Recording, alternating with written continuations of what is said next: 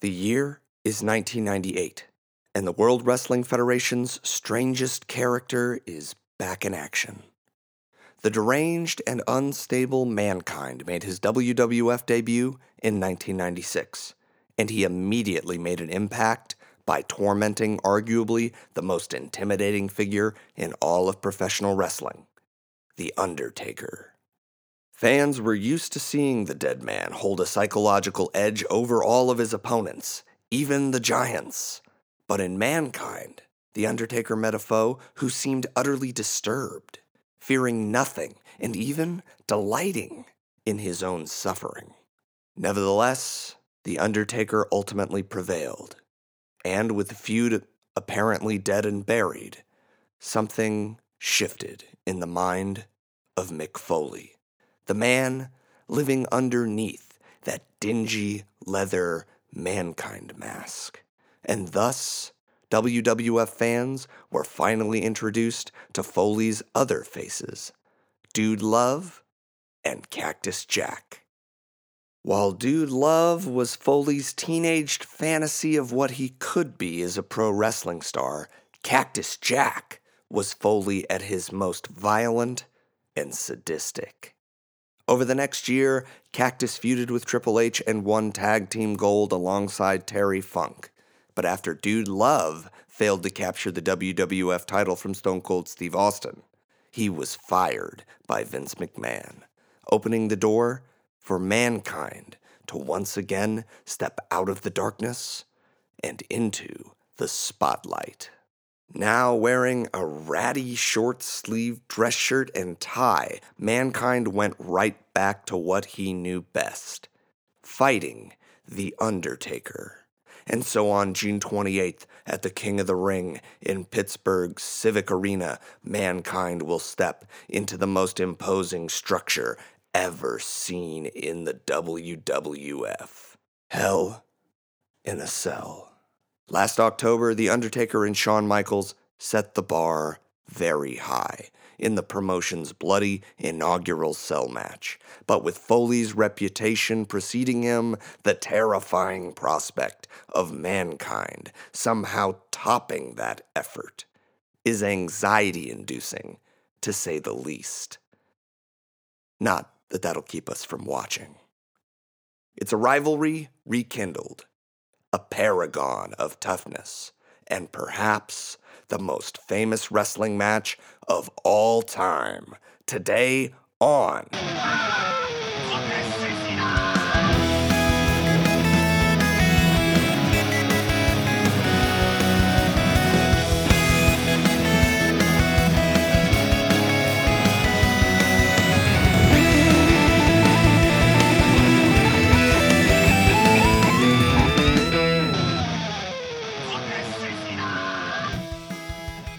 Oh, I got a very spicy bite of pizza. We just had future pizza. Because you're going to hear about the pizza in two weeks. Future pizza. Future pizza. spicy future pizza. Yeah. Mike, I want to warn you in the future, you'll be eating a slice of pizza that's too spicy. And also this is your future self. in the future um you're going to be the only thing that stops the extinction of the human race via a colossal assault by our robot overlords. wow. It's you, though. But first, we got to figure out this pizza situation. Hey, uh, uh, my name is Bo, And my name is Mike. and you're listening to Tope Suicida. It's what's rest. What's rest. rest- It is what it is. What wrestling can be. It is what wrestling can be. Welcome to the show. Uh, yeah, we're going to the holidays, and this this is probably gonna be our first. I mean, our last show of the year with a guest. Ho ho ho. So yeah, this will be the last show we tell you about the cool news, and we choose a wrestler and our shithouse thing. But we still got a few more episodes. It'll be fun for the rest of the year. But we have Taylor coming up. Everybody, Taylor. That's right. Yeah, I've known Taylor for like 20 years. He's been a good friend of mine. Um, never been a big wrestling fan himself, but by uh, proxy, he sort of has gained um, a peripheral knowledge of the business Right. just because I've liked it so much and we've been friends for so long. Yeah. Yeah. Man, I've I've no friends like that that have. I will talk to them about wrestling, but Mhm. nothing. No one ever. They're just like, shut up, please don't tell me about this anymore. Wow. I don't want to hear about it anymore. Yeah. I don't care. Yeah. And yours was like, yeah, I'll come out. Yeah, he was like, I'll get on the show. I'll give it a show. It'll be fun. You know why? Why? Because he's an old podcasting pro. Oh, He's a pro. yeah. Yeah. Podcasting, brood. Podcasting pro. Y'all, we just watched a two and a half hour pay per view that we did not care for. No, we weren't super. It wasn't. It just wasn't very fun. But let's not talk about it. We're gonna talk about the results probably. Oh, but we are, we are going to talk about it. We do have wrestling, like what happened, like what was going on in the last week since we last talked to you. That's right. and We're making it a formal segment this week. Yeah, and Mike has that shit. And this is the first week in which it is a real live segment. And it's called Off the Top Rope.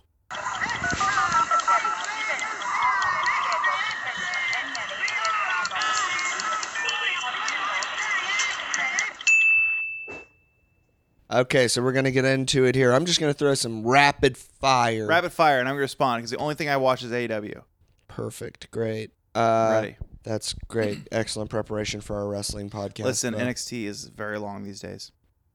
it's the same length that it has always been. It's an hour extra long. Oh yeah. All right, it's one hour longer than it used to be. Come on.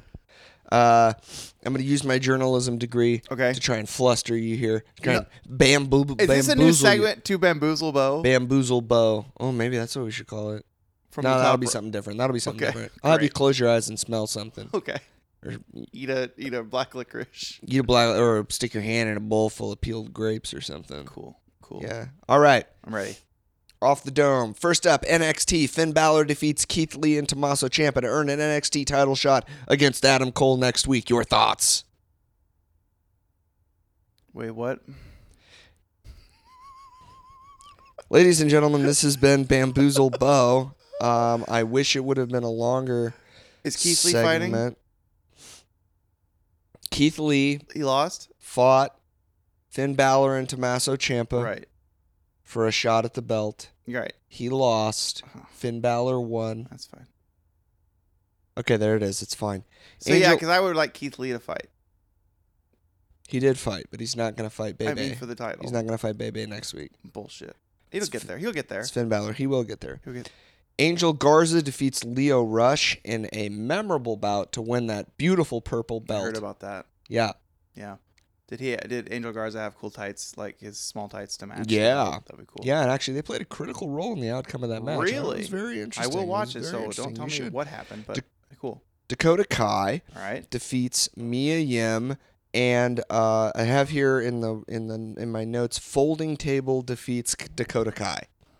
Really? because that match uh, ended. Well, actually, the match didn't end uh, with the spot, but um, after Dakota Kai kind of got a uh, less than honest victory over Mia Yim in a Mhm. match that I would say was mm, not something you need to go out of your way to I see. don't like Mia Yim. Me either. Not a big fan of I mean, her I'm sh- wrestling. yeah, well, we don't like Mia Yim's wrestling. Oh yeah, she's fine. She's, Yeah. I've never met her. She's probably a great person. It's probably but great, but her wrestling is tough. I don't for like me. her wrestling or her, her gimmick. Her, s- I, uh, I don't know. Yeah. Well, anyway, that uh, uh she matchup at she well no Dakota Kai won Okay, but um, with heel maneuvers, got it. heel maneuvers, and then they did this spot where Mia was gonna suplex Dakota Kai Mhm. off of a high thing through a couple of folding tables. So she did a back suplex, and um, it reminded me of that time where uh, Spike Dudley was wrestling on Monday Night Raw, and it was like 2002, and uh, he. Uh, it was like Rene Dupree and Rob Conway, I think, and they lifted him up and threw him all the way outside the ring No, no. and instead of land, but instead of landing on the table, the only thing that hit the table was the back of his head. God. Ow. Um, some version of that kind of happened to Dakota Kai on on the second table. Well, of I the haven't two read of table any set. injury report, so I think she came out okay, which is good because I really like Dakota Kai and especially heel Dakota Kai. Yeah, she very very cool new look. Yeah. for Dakota Guy. Uh, Bianca Belair defeats Caden Carter, who was a uh, competitor in the Mae Young Classic. Mhm. Not someone who has knocked my socks off, but you know how I feel about Bianca Belair. You I love think her. Mm-hmm. that she's about the best in the business.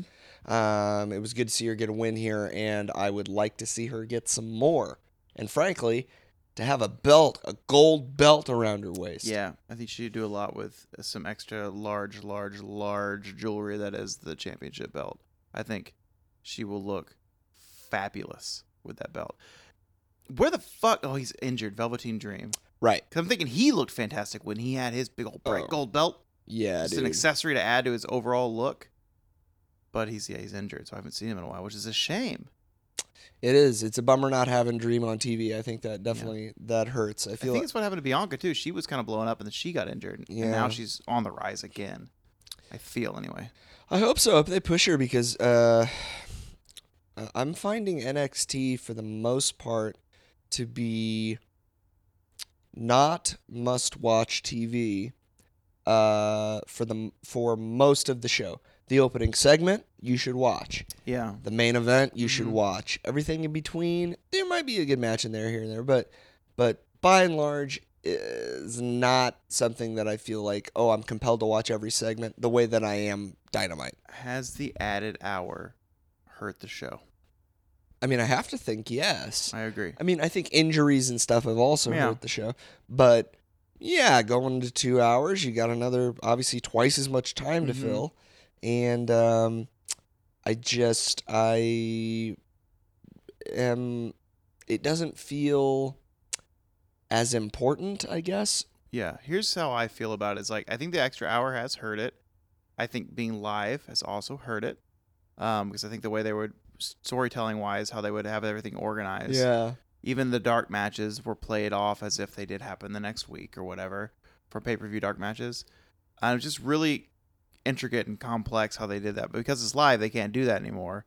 Um, and also because it's becoming its own brand brand to compete with AEW, it's lost that factor of what made NXT so cool in that it was a revolving door of new talent.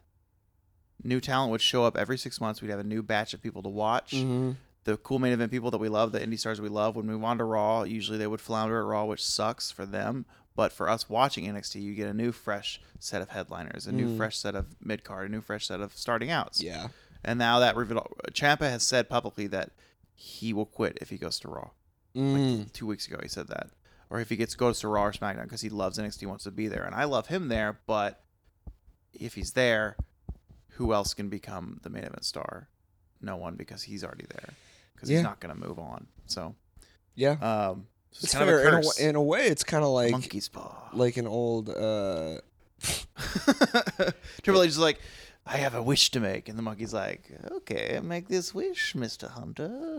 what the fuck. He are you made the talk- wish. He's What like, are you will you get talking recognition for you for this, but here now you're cursed for the Monkey's next paw. hour. What does that even mean? It- It's a you make a wish on the monkey's paw, one of the fingers goes down, but the wish you get, what is this from? it's like eh, I don't know where it's from, but Are you Simpsons, talking about a Zoltar machine? sort of Simpsons did a wonderful first Treehouse of Horrors, maybe the second, where Bart keeps making or Homer keeps making wishes on the monkey's paw. the monkey's paw Oh, grants the okay. wish, but it's not Okay. what you, it's not the outcome you wanted. Okay, got it. Treehouse of Horror. We got it. We're there. We, we All right, circled moving up. on to AEW Do it. Dynamite. I Tell- watched it. Yeah, so just give me your. We don't have to go through it bill blow by blow here. Well, Okay. d- well, give me your thoughts on the entire episode. I really liked it. I don't m- remember much. Give me some matches. What'd you think of Joey Janela tying up Tully Blanchard? Stupid. I thought it now was it looked also cool until stupid. Tully stood up. it's just this shitty rope around his It waist that just was slid down to his bad. feet. Uh, I like the idea of Joey being, uh, you know, a little dastardly. He, he- I guess the heel. I don't know. Foil the dastardly foil to to the the chairman.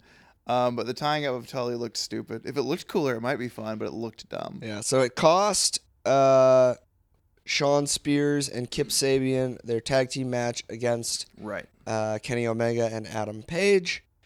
Um, and it also continued this feud um, that Joey Janela is having with Sean Spears. So the idea I think was good. The execution was very silly. it was very silly. Like at, at the little touches of Sha- of Spears coming out and being like, "Where's Tully? Tully normally takes my hood, Yeah. my stupid hood off. I guess I have to take my stupid hood off tonight. Okay." And Dude, it's so stupid. I I- have to touch it. and I was, I was, I was like, "Oh, where's Tully? Maybe he's sick tonight or something, right?" Yeah. I did not expect him to show up like kidnapped by Joey Janela. Also, what I want to know is that when Joey Janela was like trying to kidnap Tully Blanchard, Mhm. why didn't Tully just beat the shit out of him? Yeah. He's a yeah. He's a scary individual, Mr. Blanchard.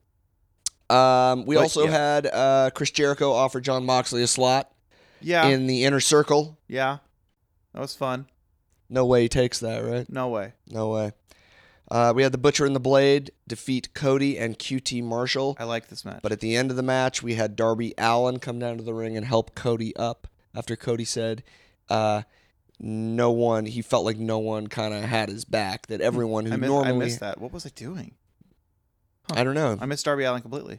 I like the match, the Cody match Yeah. with with uh, what's his name, Who- the Apple guy, the, the executive guy, QT. QT, yeah, and the, Bu- the Butcher and the Blade. The first time I've seen them wrestle, and I really enjoyed that. Them, they're, I, I liked them. Yeah. I, am I bummed out. that I missed Darby though. Mm. He didn't do much. He just came down to the ring, helped Cody up. It must have been a thing like, oh, the match is over. I'm just gonna leave it playing and go use the restroom. But it does look like we might get Cody and Darby teaming uh, go against the Butcher and the Blade, which would be fun. Fun, cool. Yeah. your little redemption story and the win. MJF accepted Cody's challenge, Mhm. uh, but he was not going to reveal the stipulations this week. Um, he- MJF's whole promo was great. Yeah, I you know what else was loved it. great? Hmm. That Wardlow Yeah, he's great. just sta- just stuffed into that dress shirt Yeah, he's just stuffed in like a like a packaged sausage. like a sausage that's Busting about out to of his burst out of that casing. um, one thing I will say that I'm I feel critical about um, with MJF Mhm. is that it was confirmed that he was going to be in the inner circle. They had that bit with Jericho. Where he's like, "Do you want to Yeah. be in the inner circle? Do you want me in the inner circle?" yeah, Um, and it seems like we MJF has been very separate from the inner circle since then. I don't feel like he ever officially said he wanted to do it. They hugged, they hugged it out, and it That seemed doesn't like they were mean like, we anything. were like, of course we're together. There was no handshake. wow, I really, I Gentleman's thought handshake. MJF was like full on in the I inner don't think circle. so. I think he's going his own way. Weird. Yeah, That that was a weird. Then that was a weird. I I've- don't I've, never thought he's been in inner circle. really. Yeah, I thought there was no you other read way. some body language somewhere that happened that like the MJF w- and Co- and Jericho were both like, "Ah, you suckers! Like you thought there was ever any doubt. We're hugging it out. Like clearly, I I'm don't- in the inner circle. he's not. He's in the inner circle. I don't think so. That's a new bit. Is he? is he in the inner circle?" Um, speaking of weird bits, we have the Dark Order with another weird TV spot I feel like it's the same TV spot over and over. over and over again. There's, and I the- feel like there's two of them. the thing that I would love to have happen instead of what they're doing is instead of having the announce team throw to it, Yeah, be like, oh, we've got another special message from Just the Dark happen. Order, just have the broadcast cut out. yeah. Be like, we can't stop this from happening. We don't know why this keeps happening. mm-hmm. Some shit is going on. This fucking evil Uno getting in the production truck. Production? Cut to our Production. video package now. I need them to see the gold back. Do it now. I need them to see us beat up the one guy that does not want, he just wanted friends. Big Swole defeats Emmy Sakura, uh, who I believe was ranked number three or something in Yeah. women's rankings. So Big Swole looks like she's going to get her crack uh, at earning uh, Though a shot at the, the, belt. rankings, no, she's she's number five, six actually. Uh-huh. The ranks, so they release rankings every Friday. And even though she won against Sakura, Sakura's still five. hmm But she has a better rating than Sakura, but she's still five for some reason. That was always So s- tough. Yeah. That's always tough doing rank. I remember when we we would do MMA rankings when I was covering Mhm. MMA. It was always tough to rank people in a division because someone would undoubtedly and invariably have a victory over someone else. but they would have lost their last two fights or something, Yeah. you know, and that other guy or that other gal would have been surging and like I'll be on a win streak or something. Yeah, one and two right now in the women's division because it was. What's her name? The red tights, Japanese, Oh, um, with the kendo stick. She comes out. I forget her name, but she was one. But I guess there's a dark match coming up that we're gonna see on Tuesday. yeah, Now, Brie, uh, uh, I'm forgetting everyone's name. What's her name? Britt Baker. Britt Baker. She's number one now. And the woman that I forget her name that has like the the facial paint, it's like looks like cat whiskers almost. The blonde chick. Chris Statlander. Yes, she's number two right there. So There they you must go. have had a dark match. They must have been on dark. It's coming Tuesday. Yeah, Then won their matches that have put them up, which is interesting because like now we kind of know how the dark dark's gonna go on Thursday. Well, and speaking of Chris Or Tuesday. Statlander, yeah, we had Brandy cut a very cool promo where she was targeting Mhm. Chris uh, as someone she wanted to see join They're in a her circle. All Nightmare Collective. Yeah, her inner circle. Yeah. right, what's up next? Um, I like Big Swole a lot. we had uh, the Table Mania Okay. uh, main event match, Okay. which was not my favorite, but it Okay. was. I mean, it was The exciting. match it is was fun. enjoyable, but the somersault flips off of the apron into tables by Santana and I think Matt Jackson were dumb Crazy because um, there was no momentum on it. They're just like, let's do a flip into the table, and then it Yeah, breaks look. by like breathing on it. It's Yeah. collapsed. Yeah, and then But we a good also- match otherwise. Yeah, we also had Luchasaurus defeat Sammy Guevara, the Spanish God, Mhm. which sets up Jungle Boy challenging Chris Jericho for the belt next week. And this is what I was saying to you on Slack is that like every single opponent Chris Jericho fights, he makes it the most important match. Mhm. Like when he was going up against Darby, Yep. him and Darby the most. Him and Jungle Boy now is the most important thing. Yep. And he's just he's so good. And I like this match that he just has to last 10 minutes. Yes, I love that stipulation I love the too good because time it's like, well, stipulation. he weighs half of what Jericho weighs, right? Yeah. He's not gonna beat him clearly. And he could just I bet a lot of it he's going to be just an, avoiding his confrontation. He's going to run around doing a drop kick here, drop kick there, but avoiding Jericho most of the time and run that 10 minutes out. I don't know think because he'll that's fight a, still, because that's but- a heel move. That's I- true, I, feel that's like true. J- Jungle Boy Jack um, is pro- is not gonna wrestle that way. I feel like, and that will be his downfall. That's how he should wrestle. Yeah. Um, but I think he's going to want to win clean, Yeah. and so that'll cost him. Uh, we also saw NWA uh, air their first pay per view into the fire. We just paid twenty five dollars for it. We just watched it, and boy, do we regret that. Yeah. It's not like it was bad. It just wasn't Good. worth money. No. That's hard to say, but Really I mean, wish I the had shows that are free on $25. YouTube. Yeah. And this felt like two of those episodes. The set didn't change. They got ring music. They came out from the top of the raft, not the raft, at the top of the stands instead Yeah. of the, the floor. That was cool. Was it $24 cool? No. And then the matches were just mediocre. Pretty pedestrian. I liked stuff, two of them. I think. Yeah. Yeah. Yeah. Well, you'll read the matches again. I'll tell you if I liked it or not because I don't. yeah. Okay. Sure. Eli Drake versus Ken Anderson. I don't care. Question mark defeats Trevor Murdoch. Best match of the night. No, I, I don't really that care, but I love the question mark. Rock and Roll Express defeats the Wild Card to retain the belts. Pretty cool. They should have lost. Allison Kay and ODB defeat Molina and Marty Bell. It's a waste of time. Aaron Stevens defeats Colt Cabana and Ricky Starks via treachery. Biggest surprise of the night. Best match of the night.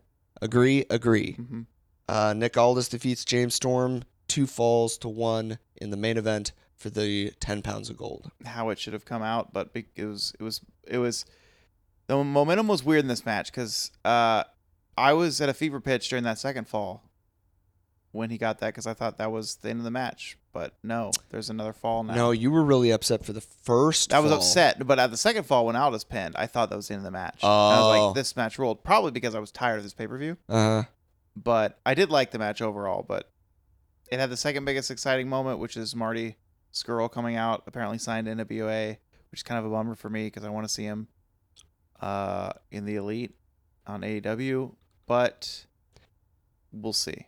yeah. He may do both. The Cody did. The problem Well, for me sort of. with this pay per view was uh, like it just, I felt like there was no momentum. Yeah. it wasn't building. Uh, I wasn't uh, getting more excited as it went on.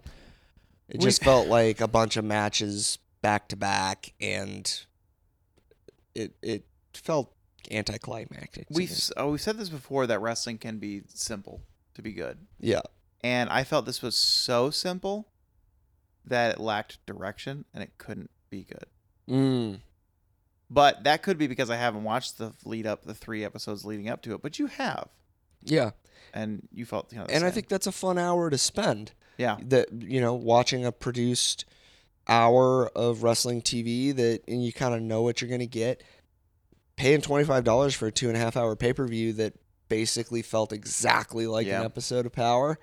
Um, the matches were longer for sure. You're not gonna see a two out of three falls match on Power that Yeah. goes twenty five minutes for the Yeah. belt. Like that's that's different, but um, I just from my point of view, it didn't feel like it was worth it.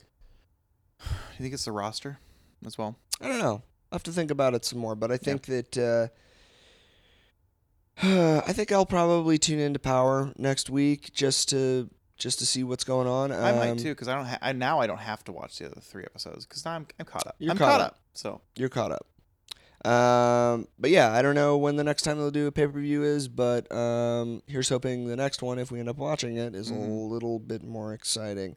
just Uh, give us a nude set dressing, something. Something. Yeah.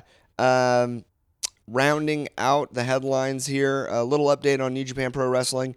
Uh, we had. Uh, I love that I wrote Juice Newton. I always do this.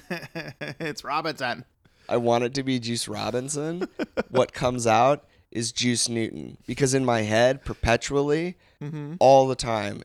The only thing that's playing, well, maybe not the only thing that's playing, but one of the things that's playing is "Just Call Me Angel of the Morning Angel, just touch my cheek before you leave me, baby." Yeah, Juice Newton, everybody.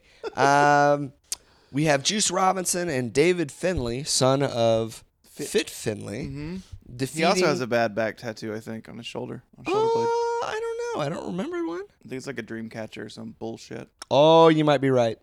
Mm, or just like feathers, like a f- cool feather earring. Yeah, Put I it on feel his- like you're being pretty judgmental about that tattoo. We're gonna have to check it out.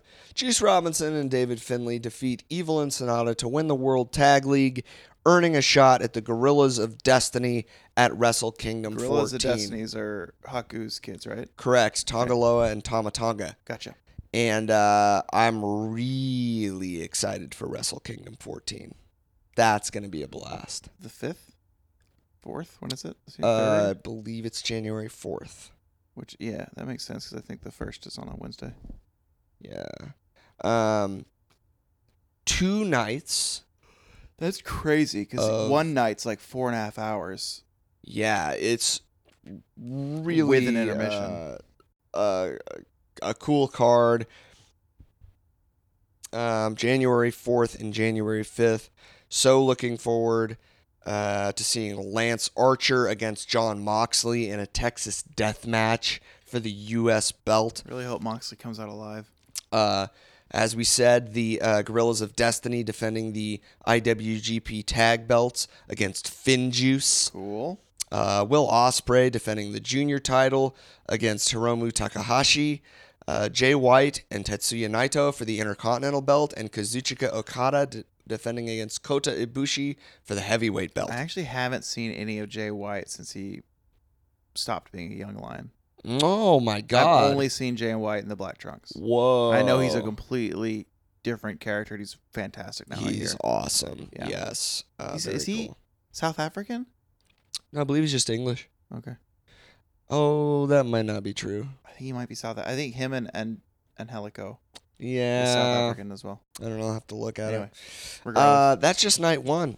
Night Oh, two, we've got Yushin Thunder Liger's uh, retirement match. hmm Uh, we've got a bunch of uh, tag matches. We've got uh, uh, no, I'm sorry, we don't. We have a bunch of tag matches on night one. On night two, we've got Ishimori and Phantasmo, the Bullet Club against Sho and Yo for the IWGP Junior Tag Belts. Zack Saber Jr. against Sonata, defending his heavyweight uh, British Heavyweight Championship. The winner of Ar- Archer versus Moxley against Juice Robinson for the U.S. belt. Uh, Kenta and Hiroki Goto for the never open weight belt, and then the loser of Okada Ibushi versus the loser of White and Na- Naito uh, as kind of a consolation match. Mm-hmm. Chris Jericho against Hiroshi Tanahashi in the co-main event, and then the main event of both nights, the winner of Okada Ibushi versus the winner of Jay White and Tetsuya Naito for uh, both the IWGP Heavyweight and Intercontinental titles. Wow, that's a stacked Right? kingdom. Wow. Are we gonna love that or what? Yeah, that's gonna be really cool. Sick. There was a match there that you said, go through the matches on set night two again. Just let me see them. There was one. That one is what you freaked out about. Oh no, I was thinking of uh, Kenta and Goto. Does is Oh. Goto the one with the cane? Or it's like a baton, like a like a staff or something, like a short. No, or Oh, that's does he have the big collar? uh, I think you might be thinking of Tai Chi, Goto does. who brings a have like microphone stand to the ring. No, maybe, but Goto does have the jacket that looks like a doesn't it have a, back, a long, big back collar, and the jacket goes all the way to his feet. It's like red and black, Yeah, and then Kento is Hideo. yeah. Okay, that's what that's what I thought. Let's go to yeah.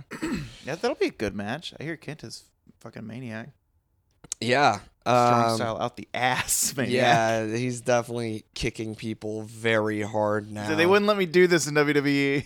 I'm- They put me in this fucking Andre the Giant Battle Royale, and Big Show threw me out that one year. Yeah, dude, he is definitely back with a vengeance. Uh, all right, so that's it. Those are the. Uh, But let's circle back to Dynamite because I, I made some Oh. little uh, these little hearts or things that I wrote down, things that I thought were oh, really cool. yeah. Yeah. Okay, cool. Um, Tony, at one one moment, they uh commentary with Jr. and Tony. Uh, Tony mentioned the Greco-Roman lariat, Really? and he- someone did it, and Jr's like, "Oh, you know a lot about that Greco-Roman," and uh. Tony's like, I know everything. I love a Greco-Roman lariat, like he said. I love a tope suicida. because they were obviously playing into what they've been doing. It was so funny. um, let's see. Kip Sabian makes uh, Justin Roberts sit on the rope, but then he jumps over the top rope anyway to get in the ring. Yeah, right, Because yeah. he actually goes, "Hey, hold the rope for me." yeah, yeah. Uh, what else we got here? Uh, uh, Jericho still calls Tony's uh, Shivani Tony uh, Skiovan Skivon. uh, like it's Yeah. yeah, like it's pronounced or how it's spelled. Um, I really like Sammy's lime green on his gear, lime green trunks and knee pads. I hate Sammy. I love everything about Sammy. I mean, I yeah, I do too, but it's because I hate him. They call him a Mm. Spanish god. Also, I love uh, Jericho continually asking for uh, Hager's opinion on commentary because he doesn't talk. Yeah, yeah. That was that was, that was great. Um, and yeah, this uh, just about Jericho making every match important. Uh, oh, also in the main event, the first thing I forget what the move was, but something crazy happens, and I said aloud, "Guys, it just started. Guys, the match just started. Don't hurt yourselves." Yeah, they they weren't worried about that. it was a at three all. table spot. I Yeah. don't remember that spot, but yeah, those are some of my my things that I I really liked during Dynamite that I watched, and maybe I have a favorite something in there too. Do you? Maybe. Interesting, Mm. interesting. Because that's so funny. Because I have a question for you. What's that? Now it's time to say who you really like. Who do you think is the neatest tights? Who would you bet to see pretend to fight? Who's your favorite? Who's your favorite? Who's your favorite wrestler? That never gets old. the whole I have a question for. What's the question, Mike? What could it be? Should I go? Yeah, because you just asked me. Uh, I kind of mentioned them earlier, but I think Butcher and the Blade are my favorite wrestlers this week. Oh my god! I don't remember why I wrote that down in my book, but I remember Sleeper pick. really fucking enjoying that match for some reason. I just think I really like the Butcher. I just like his whole gimmick. I like his monocle. I love his big fucking huge ass stomach tattoo. Love his band. I love. I, I've been. I've seen his band live once, Mm. opening for Coheed and Cambria in Houston, Texas. Um, yeah, I just really I like their whole thing. Their whole I have a good feel about them, and it was good to see. I'm glad that the Blade. It seems like he can actually wrestle pretty well. They both can wrestle m- better than I thought they would be able to. Um, but but you know what, Mike? Mm. Then I swall, I swall, big swall wrestle, and she's actually my favorite wrestler this week. Oh, big Mm. swole. Because she came in. I caught her promo thing on AW Dark the Mm, night before. mhm, It's about where she's come from. She mhm, had Crohn's disease, mm. almost died. Damn. Thought she could never have a baby. She's married, has a baby now. Right, right, right. And just a really good story. I love those little redemption stories. And then her match with Sakura, I really enjoyed. And uh, I was like, sorry, Butcher and the Blade. You're now not my favorite wrestler. Mm. Yeah, that's always nice uh, when you see someone overcome adversity and sort of like uh, succeed in spite of great odds. I big swerved you. Gotta love that. That was a big swerve. Yeah. Congratulations to Big What about Swole. what about you though? Like, of all the wrestling you've seen this week, Woo! who's your favorite wrestler? Oh boy, my favorite wrestler didn't even wrestle on Dynamite this week. No, He cut a little promo and said, "I'm here to whoop that ass. You better give me a third match with Kenny Omega." My favorite wrestler this week is Pac. yeah, You know why? because he's fucking Because bastard. he's so awesome. he rules. I did get to watch him wrestle a little bit this week because, uh, on top of all this wrestling, I also managed to squeeze in a little bit of the uh, uh, Rev Pro uh, British J Cup tournament, Okay, um, which they have on the New Japan World app. okay, And Pac wrestled the Amazing Red, which was the match I was able to watch uh, from that tournament. And it was fantastic. It was so fun, hard hitting, high flying. The Amazing Red is so small, even compared to Pac. He is tiny. what, what, I've never even heard of him. Really? hmm Oh, wow. That dude was in TNA for years. I mean, not- I didn't watch TNA, but like, you know, he's like Oh a- my, no one did. he's- he's- no one does. you know, he's v- well known, long time. I mean, I bet if I in- see him, I'll be like, oh, independent okay, I've seen him. but wrestler. I don't need to see him. Um, the flipping uh, power bomb. I don't know if he invented it, but it's called a code red uh, because I think it's hi- you know it's his move. Does he like do the power bomb off a rope, but then flip with them, or does he do it standing up? You'll Um, show me after this match. let me explain stuff. I this don't wanna- I don't complicated need you move to- to you. No one wants that. With well, I my want it, but I teeth. don't need it because I'm a professional broadcasting pro. Yeah, Pac, he just everything he does looks fantastic. He's cutting amazing promos. Uh, he's arguably the best high flyer um, He's a full in, in the package. sport. He's got everything. He's got a tremendous look. Mhm. He's one of the best technical wrestlers in the sport. He sells really well. Widest fucking shoulders for a man of that stature. Yeah, I mean he's he's a great baby face, but he's somehow arguably a better heel. Yeah, for sure. he can do it all. He he deserves to be a finalist on your favorite wrestler list Did pretty you- much every week. Did you ever watch him and Sammy Zayn feuding Yeah. when they were both faces? Yes. But then slowly he became the heel, and Yeah. he slowly started wearing his button-up shirts Yeah. without collars and buttoning them all the way up to his neckline. Yeah. Yeah. Yeah. Heel move. Such yeah. a fucking such heel a look. heel move. Like unbutton that top button heel. He goddamn heel. Clearly, you're a heel now. You got it buttoned all the Yeah, way up you over your motherfucker. Adam's apple. I don't trust you. I don't fucking trust yeah, he you. rules. He's Yeah. great. Well, it's awesome that he's your he's your favorite wrestler. Yeah. Maybe he'll h- be friends with us and hang out. I'm scared. I think I want to watch him from afar. Me too. Yeah. Yeah. Especially if he keeps being a heel. Because he really does. He scares me as a heel. Fuck. Yeah, especially like recently in AEW, whenever he when he like cut his finger or whatever, and so he put all the fucking blood all over his face. Yeah. And he looked like a burn victim because he just let it dry and it just looked like patchy, scabby. Oh, man, it, looked was- fucking awesome. It was really gross. And, and he had that uh, fucking snot rocket or whatever in his beard. Just, God damn it, ruining that cool promo with the snot rocket distraction. He's gnarly, man. Well, Uh, I um, I have something to show you. Oh, yeah. but I need to know something Okay. about it. All right.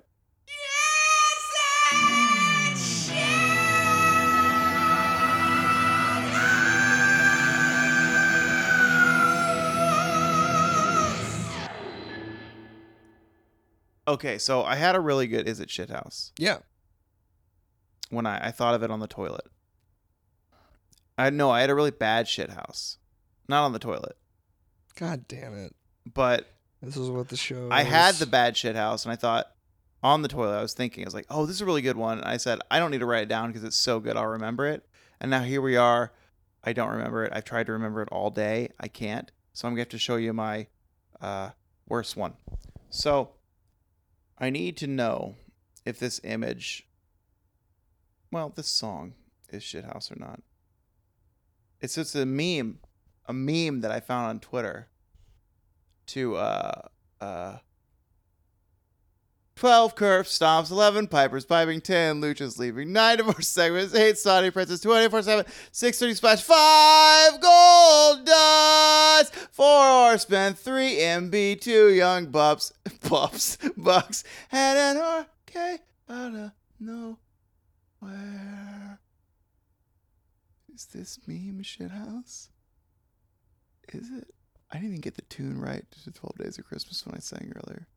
Is it shithouse? He's pushing it closer and closer to my face. Mike, what's the most shithouse thing about this? Four horsemen. Yeah, the four horsemen. Um Close. that is overall close. overall uh no, it's not shit house. No. Nah, it's It's not, not even shit good, house. is it? No. Oh, fuck. I had a good one. It's not great.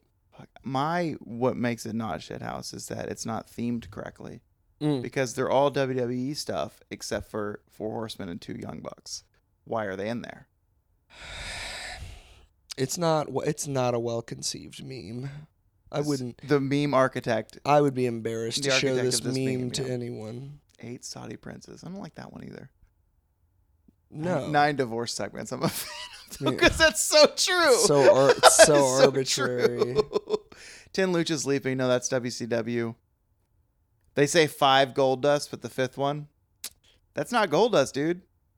It's a natural. Yeah. So you're right. It's not shit house. It's not shit house.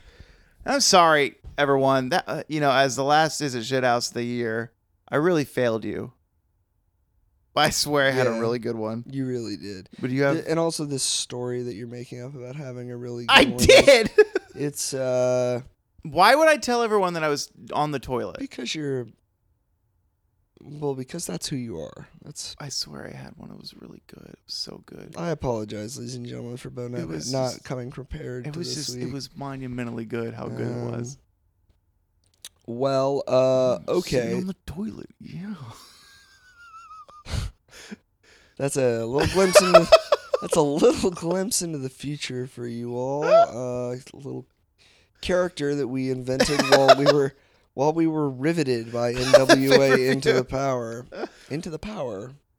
That's Into the exactly power. that's exactly what it was. Yeah. It was bad. NWA into the power. Uh, all right. Well, now that I've talked a bunch of shit about Bo, um, I uh, did j- I did just about everything else uh, that I was supposed to do related to this podcast, except think of an is it shit house. So, but I did. I'm gonna I'm gonna call an audible on this Okay.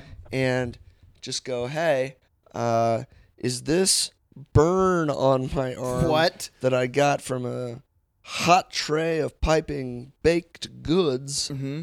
shithouse. Um. Okay. When you got the burn, what was your reaction? Your immediate Um, reaction upon burn. I winced. Did you make any noise Mm, or a, or a, yeah, I might have sucked some air in between my teeth. okay Yeah, after you went? but uh, people were around me, so I couldn't really make a big deal out of it. Were you know? gritting your teeth hard? Yeah, Did I you put was. pressure on it immediately with Mm, something or cold Not water? imme- not immediately because I didn't realize like the severity of it. okay. I thought it was just because like if I if it had been a burn on a, a more on a tougher part of my hand Mhm. or you know like uh f- my fingers or whatever that wouldn't have really I don't even think been a burn. Yeah. You know, might have smarted for a second, but it wouldn't have, you know. It was just because it was like the inside of my forearm, Mm-hmm. which is like b- really soft Mm. skin that is not used to like yeah. any ca- yeah um so once i realized that it was actually pretty burned and like it wasn't going away Mm-hmm. I did take some ice and put it on there. It didn't seem to help though. Okay, so upon immediate, well, okay, for my professional evaluation of the scenario, the situation that happened, and your immediate reaction being a suck in through the teeth and not an audible or something like that, Ah! I would say the way you handled it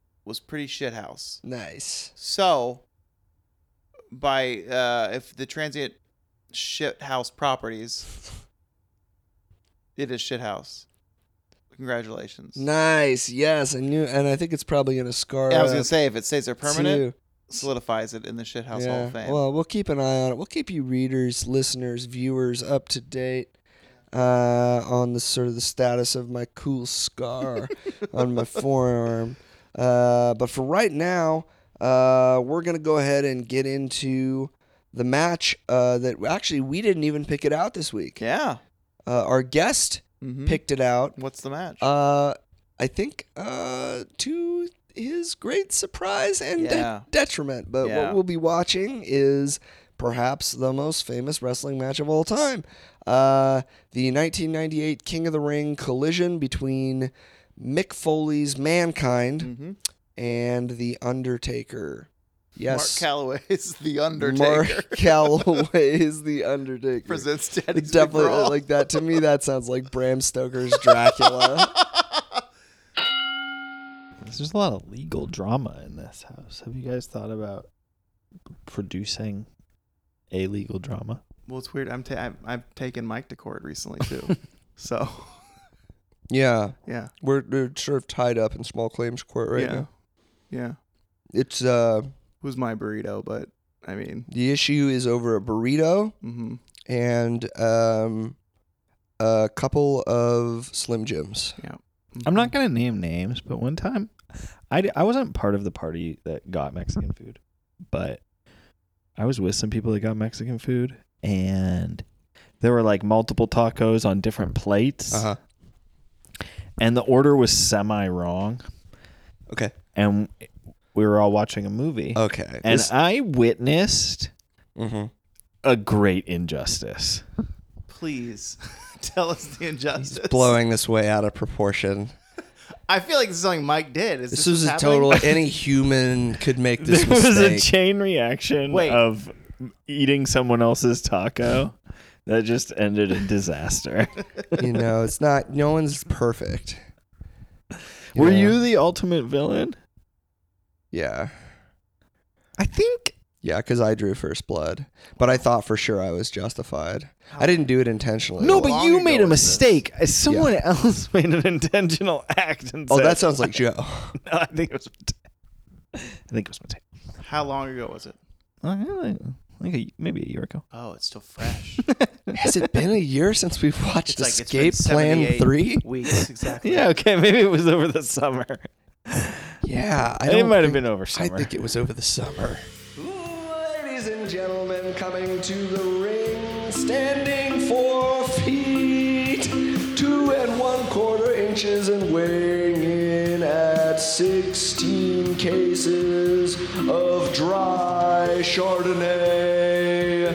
He is the man who hails from the rolling green hills of Brisbane County, Ireland. Taylor Lindquist.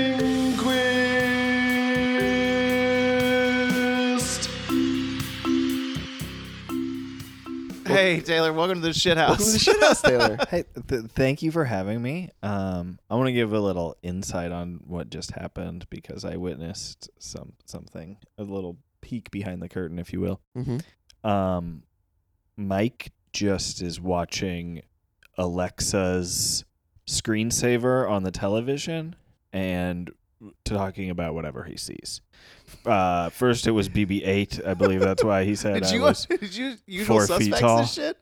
Um, then there was some pictures of Ireland. was this a subconscious thing that happened? Taylor, are you just are you incepting me right now? I just I I can I can either read minds or you were watching the television and just One of talking those about has what to be true. you- just talking about what Get you saw. out of my brain.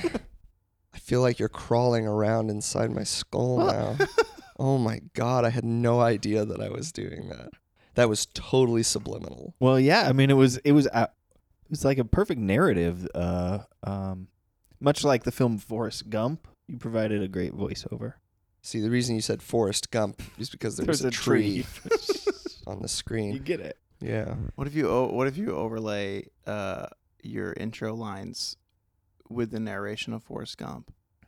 So as the feather is falling slowly, you just hear Mike shouting in your ear. Taylor's walk out. Are you- What song are you singing? It's the fucking Forrest Gump song. Oh, that makes a lot of sense. Makes Makes a lot of sense.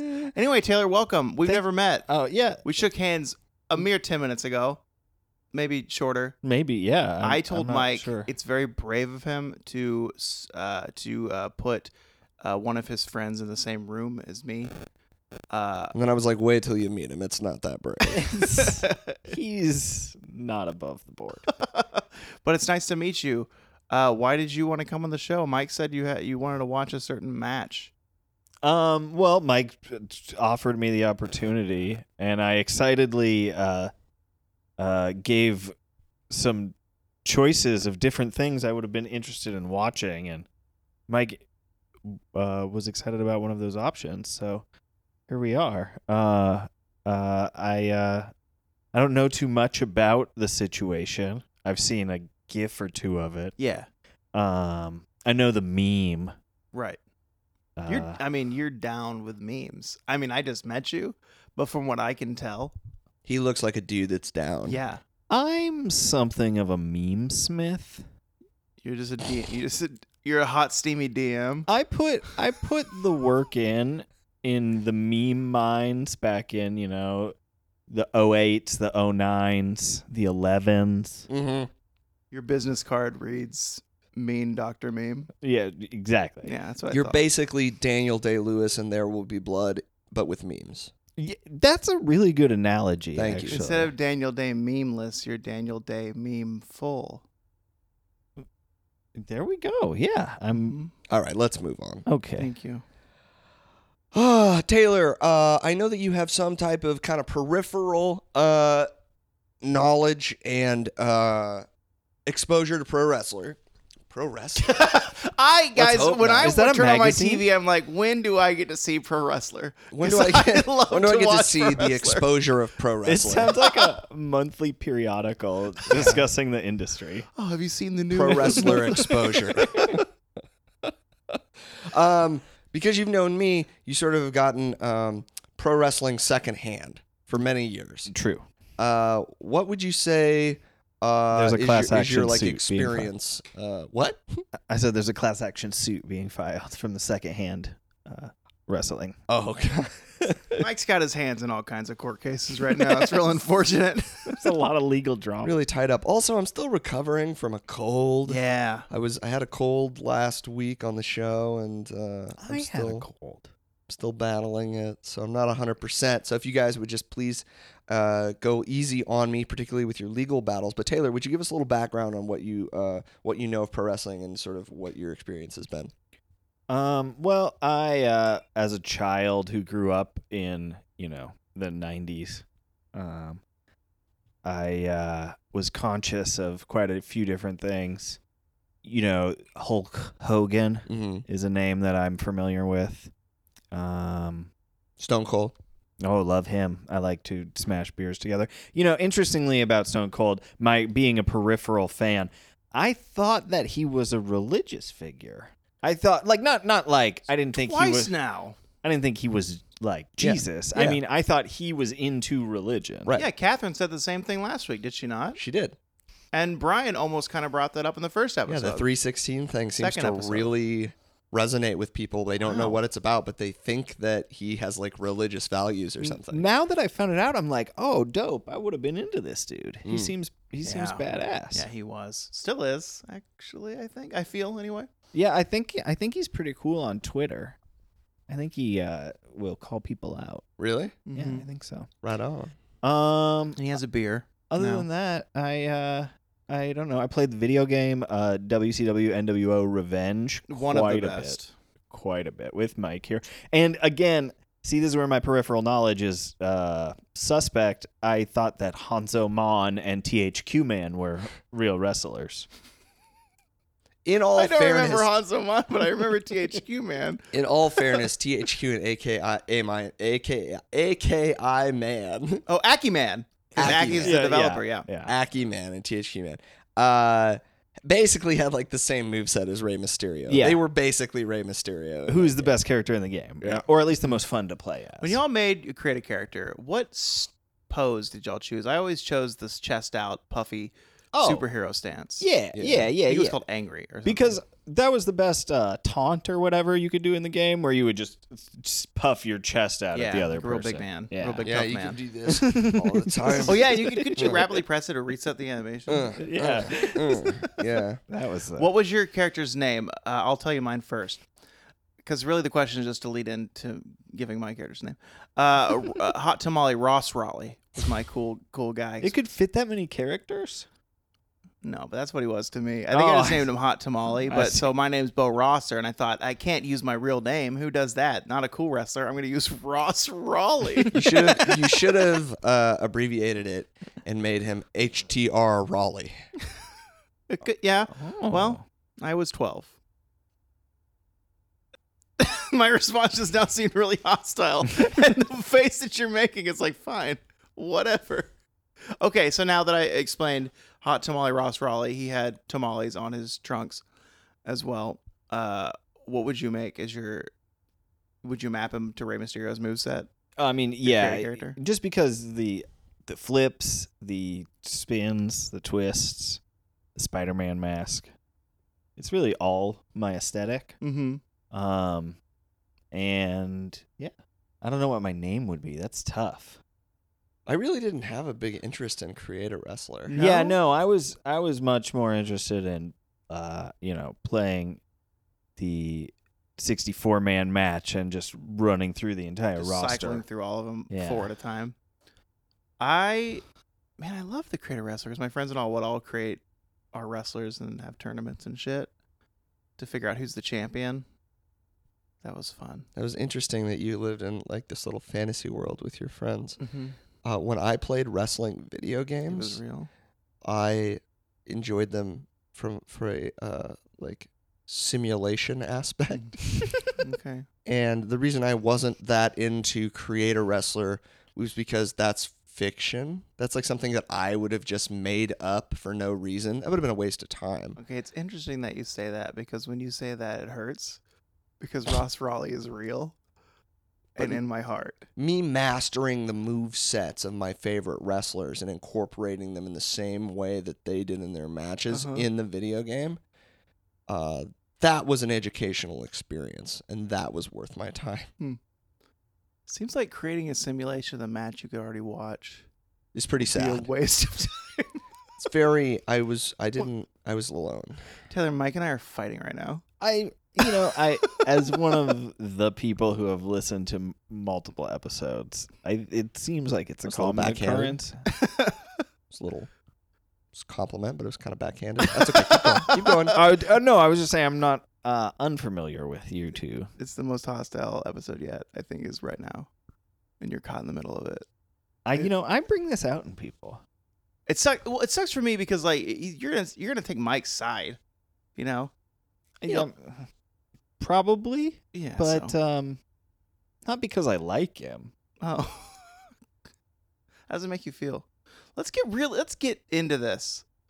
How do you feel? i think Mike? htr raleigh sucks you didn't see his tamale trunks. They were. i don't need to What do you think they were? What type of how were you like huge? Did you just No, I was I was a slim dude. were you into counters?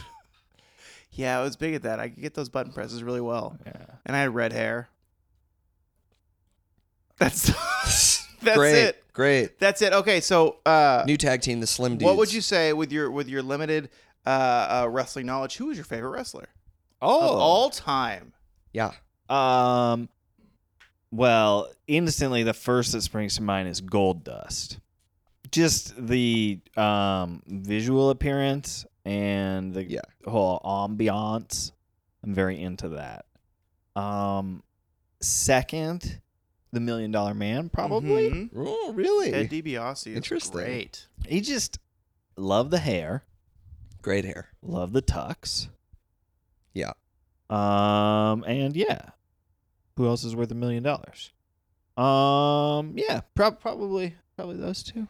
That's interesting because they both have kind of a similar vibe. Like obviously they they uh, present very differently, but that kind of um, the most fictitious wrestler that you could possibly imagine, Iron Shake. Iron Shake. like Shake from Isn't that his like name? Master Shake, What's his name? Sheik. the Iron Sheik. Yeah, okay. Okay, you did say Shake though. I thought maybe I heard wrong. No, your hearing still works. I you know, I'm not a scholar. I don't know how to pronounce What's a shake? the Aquatine guy. Is that what you said? Mike? yeah, the Iron Shake. you know. real because to tough. me that was Master Shake from uh, Aquatine Yeah. walking around with those curly boots. in the, the curly toe boots. yeah. Yeah. Keeps jumping off chairs. I'm just saying his whole shtick was that you said who you who could you think of the most fictitious wrestler you could think of? Iron Sheik. Yeah, that. That Totally. was- yeah, I said you're that was right. my answer. Yeah. You're right. Yeah, yeah, yeah, yeah. But I feel like Goldust and Million Dollar Man are like Goldust. I guess he was a villain. I don't know. The Million Dollar Man was definitely like a straight up comic book villain. Yeah, he would get kids to come next to him on the mic and be like, dribble this basketball, I'll give you a hundred bucks, and they'll be dribbling it, and then he'll hit it out of their hands and not give him money. Like real That's kids great. with real money. It's wonderful. He's very mean to people. Yeah. You don't see heels in WWE really do that these days anymore, but we're starting to see it in AW, A- AEW, which is exciting. An adult being mean to a child is just it's a funny thing objectively. Yeah. Yeah, I think I think I would have to I would have to agree. I would say as long as the malice is not there, uh, it's very funny. right, right. I'm not talking right. I'm not, I'm not taking this to the extreme. I'm saying yeah, dr- knocking away a basketball. You know. Oh my god, that kid was so sad. He got to 14. He had to dribble it 15 times, yeah, and he was gonna did. get 500 dollars in like 1988. Yo, you got to put your you got to stick your butt out. You got to block that. What? You think you think if he had Reggie Miller on him He that he wasn't didn't. going to swat that I away? didn't know that someone was going to be trying to steal the ball from him. the dastardly. All they said, Ted all DiBiase. Ted said was dribble it 15 times. yeah. I bet you that that kid never got a, a ball stolen again. yeah, he's probably better from it. If anything, Ted DiBiase taught him the ultimate lesson, and that's keep your ball close. Trust no one. So Oh. mean. Ball I heard, is life, and trust no one. After the show, I heard that that kid did get his 500 bucks that it, the WWF was like. But but the story the what I read or heard or whatever was that WWF didn't break kayfabe though. So they were Interesting. like, "We're really sorry about Ted. You know, we don't condone our talent acting that way. He's just an eccentric guy. On behalf of the WWF, we want to make this right with you." That's and like, perfect because that just just like like increases the kayfabe of the whole situation. like protected the character, Like but he's really a also- dick because now we have to correct his dickish behavior. Yeah, that's great. it made him seem like even worse. Makes me like him more, honestly. Yeah. Yeah, pretty sweet. Um, okay, cool. So what we're gonna watch today is uh, the Undertaker versus Mankind at King of the Ring, 1998. This is really uh, an interesting choice. I like when when I was like, "What do you want to do? Is there anything you want to watch?" And you were like, "What about the the that Hell in a Cell match?" I was like, "Interesting," because I never would have thought that we would have gotten there. Yeah, Certainly it's not with it's a guest. Certainly there's not not, with a a lot of guest. wrestling in the Yeah. match, so it's not something we would typically pick for a normal guest. So thank you for but the spectacle of this Yeah. thing is like special. I mean, it's a cultural touchstone, I would say. 100%. Right. Um in fact, mankind really did have an effect on my life. Really? No, but his mask always kind of freaked me out. So there's that. Hmm. I feel like this match might be the starting point of the ratings never going back to WCW. It's not Mm. Monday night because I think this happens, and then later on on with the Monday Night Wars, on Nitro, Bischoff says that because it's pre-taped, says, "Hey, Mankind wins the championship tonight. You don't need to go watch it now. I just told you the finish." But that encouraged all the viewers to leave WCW and go watch him win the championship belt. And I don't think the WCW had better ratings ever after that. Yeah, because And then they, they got they- bought. they had not anticipated. They thought that people were going to be like roll their eyes at was like- McFoley winning the yeah, belt. it's like, oh, we know it now. We know the information. We don't need to go watch it. But instead, they're like, But we everybody gotta was watch like, this dude "Oh win. shit, we love McFoley. He's going to win the fucking belt." And they yeah, so I changed think the that was. I channel. think this getting mankind on the map from this match was the catalyst to that. But I could be wrong because I've been known to make shit up. postulate. But in this Yeah. case, I think you're right. I think that this established not only mankind but also um, kind of that that era of pro wrestling as uh, something that would cross over into mainstream. Yeah, is it real? Is it fake? That kind of thing was happening in the Attitude Era. I think. I mean, uh, spoiler alert. I I don't think you can fake the end. I've seen the video of what happens. It's hard to fake that. It's pretty cool. let's let's watch it. Yeah, so uh, just uh, for a little bit of context, um, this is two years after Mick Foley debuts with the WWF. Prior to that, he was known as Cactus Jack in WCW. And why is that a wow? That's just what what was the character Cactus Jack? He was just like a lunatic. Oh, okay. So he was still crazy. Okay. He was still a crazy guy who would do crazy stuff and get like No mask though. no mask, but he would get blown he have a up in- hat? in, uh, no Cactus- hat. Oh.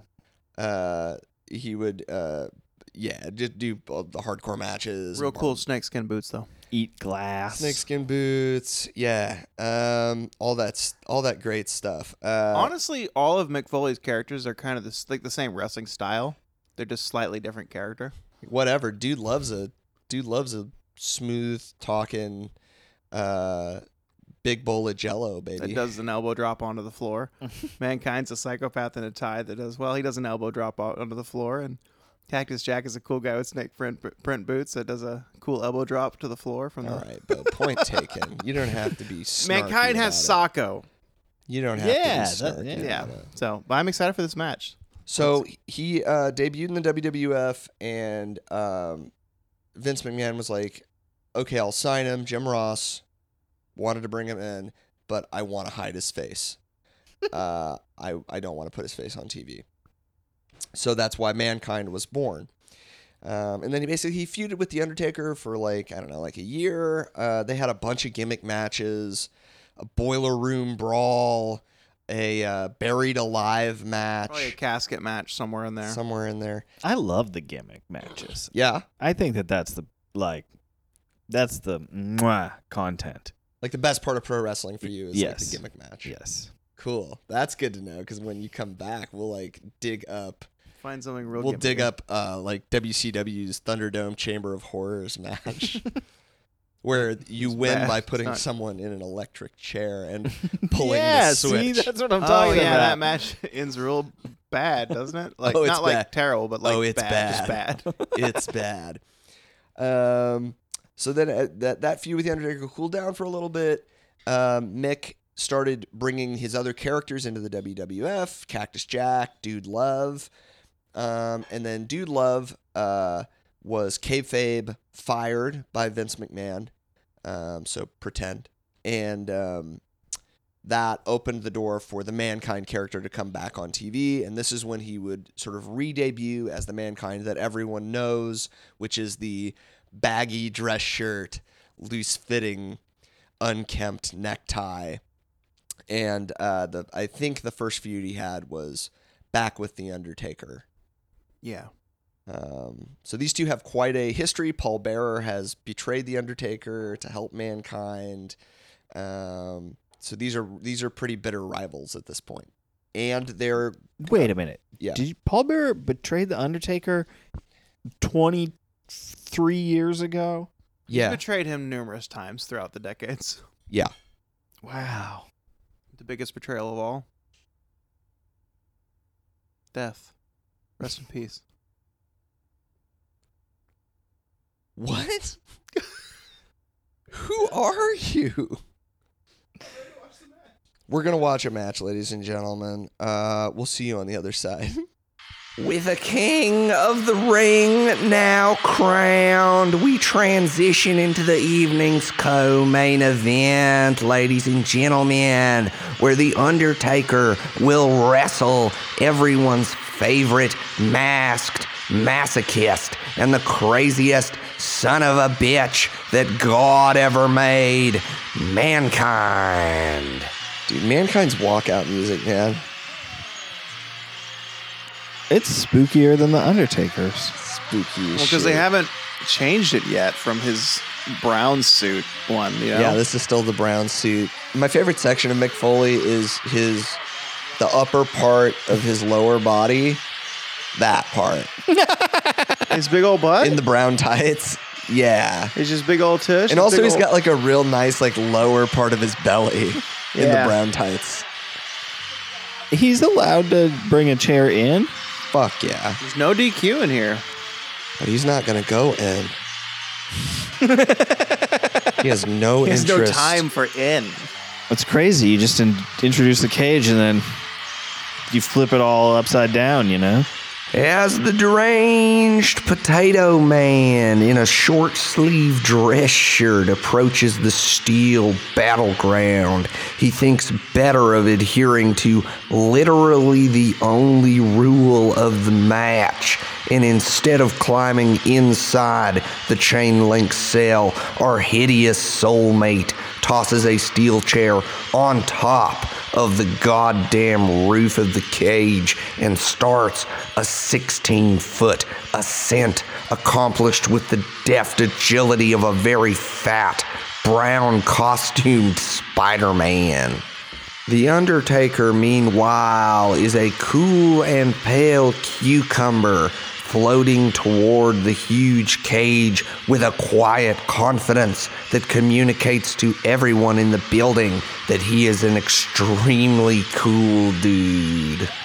I'm just going to point this out right now. Yeah. The Undertaker's uh, top half of his robes, right at this point, are like a black version of the white and or green ranger from uh, Totally. it's very cool. yeah, it is. It's a great look. When the White Ranger first came out, I used to go to the corner market and uh, you could find out who the White Ranger is by getting like a Pepsi bottle cap code. So I would look at crystal clear Pepsi because it was the 90s and I could read the code to the soda. That's the whole story. oh, I, I got a card and it was the White Ranger and it said it was Tommy. That's the whole So story. you found out. I did. I did find out by cheating and not buying countless amounts of crystal clear So Pepsi. like before it happened on the show, you knew it was Tommy. yeah, I did. Shit. My heart is a burning candle fueled by the ever fleeting validation of these bloodthirsty peons. The Undertaker laments as he follows mankind up to the top of the cell. We are but half baked golems that were hastily created by the short sighted idealism of our fathers, mankind retorts as he punches The Undertaker in the fucking face and then smashes him with a steel chair across his goddamn shoulder blades. Every, every time I watch a cell match where they go to the top, I'm so concerned just the way that the cage bends. Yeah, the way that like a chain link fence actually works and is supported is not meant to be stood on.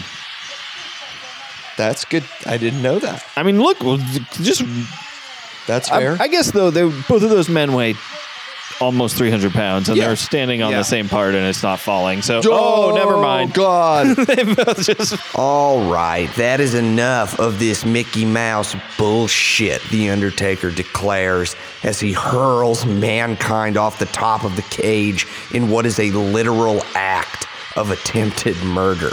Look, that Oh sucks. That sucks. oh my God. That sucks so much. Okay, so now uh, if we're just if you're keeping track at home at this point, Mick Foley has a dislocated shoulder. Could you imagine though if you had like paid like whatever I don't know 1998 dollars to sit ringside at Hell in a Cell, and you're like, oh, this is gonna be awesome. Undertaker and Mankind, the two like burliest, just beat 'em up dudes. They're gonna knock each other out. And 30 seconds later, one of them has thrown the other off, and it's over. Imagine if you had that seat behind the commentary, booth. Right. right there, so you see Mick fall. And you're just, oh no. And, they- and they all no, they all look at all those people. They all jump up and They cheer. were celebrating. They loved it. Definitely someone in the crowd that I heard screaming, "Come on, man! Finish the match! pay good money, Come on, hey, dude. Mick, come on, man! Jump off the cage again, monkey. Get up! Finish the match!" Mankind's mask has been removed, ladies and gentlemen, and even the evil Vince McMahon has left the right hand of Satan to come down to ringside and check on the welfare of one Mick Foley, who quite possibly will need a spine replacement sometime in the next 24 hours. Terry Funk has also appeared, folks, and he is calling for a gurney now. They're raising the cage in order to stretcher Foley out.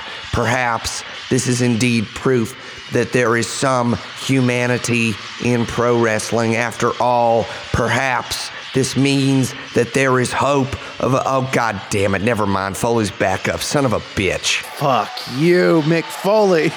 Oh, he's going back on top. Fuck yeah, he is. Listen to that fucking crowd. Right? So in real life, his shoulder is dislocated. Shoulders dislocated. and he just climbed up yeah, there. they might. I don't know. They might have popped it back in, or I, I don't know. But he has he has severe injury going on right now. Mick Foley is back on the top of the cage like an alcoholic who cannot stop going to that tavern he loves. He is going blow for blow with his larger foe now. You crazy pig man, The Undertaker howls.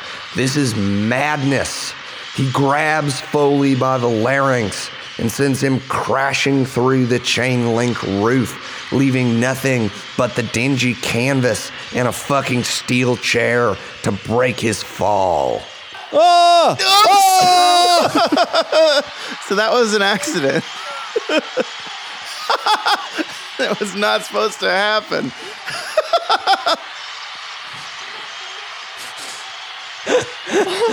Enough's enough. so I guess Undertaker's like, Uh, fuck. that wasn't supposed to. Shit. Terry Funk has once again made his way down to the ring. However, ladies and gentlemen, and this time The Undertaker has no patience for old friends. He choke slams the Funker right out of his big white dad tennis shoes and then goes right back after Foley, who somehow, against all odds, is still conscious. Okay, we can start the match. Yeah, the match has begun. So the match is So his tooth blew up through his lip. That's into is his that nose. in his nose. That's Yeah. his tooth. Yeah. Oh my so it god! went clear through his lip to get there. When did that happen? When he fell through when he the fell, when he got power choke slam. Yeah. oh yeah. The, cha- man. the chair hit him in the face. Apparently, The Undertaker is merciless in his attack, folks, and he slams the steel steps into Foley's dislocated shoulder. But Mrs. Foley's baby boy has had just about enough of that shit, which he makes clear through his use of a picturesque pulling pile driver, driving the Undertaker's skull into the unforgiving steel. This madman of Long Island is not done, however, as somewhere in the dark recesses of his subconscious, Foley realizes that he left a huge, stupid bag of fucking thumbtacks underneath the goddamn ring. Oh, I forgot. There's tax involved. Oh, no. God. You can. Look how many fucking tax there are. That's so many tax. Everyone's so happy about the tax. One need not be Master Detective Hercule Poirot to deduce where those tacks will end up, ladies and gentlemen. And indeed, they find their way directly into the insane ass of Mick Foley, once, apparently for fun, and for some reason, a second fucking time, perhaps to give these wholesome Pittsburghians something to tell their monstrous grandchildren about in the years to come. Oh, Oh yeah. Oh yeah. Oh, Okay. no. I remember. Oh, now. no. I remember this. oh yeah. God! Oh, Oh no. yeah. Oh, just the full weight of Undertaker's body. Just the full weight of Undertaker on you. Uh, so that's like 600 pounds of pressure onto those tacks. Look at him. Ugh. oh, there's so many stuck in him. Oh God! Your favorite part of his butt there, just covered in tags. oh no! Thanks, JR. Thank you, JR.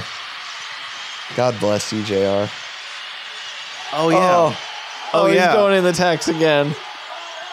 Oh no! Oh, Mercifully, the referee counts three, and the Undertaker's hand is raised. Nothing will ever be the same. Ladies and gentlemen, if there was ever a pro wrestling match that could be called a vasectomy for the violent part of the human brain, this is it. Mick Foley, I never want to see anything like that ever again, you crazy, crazy bastard.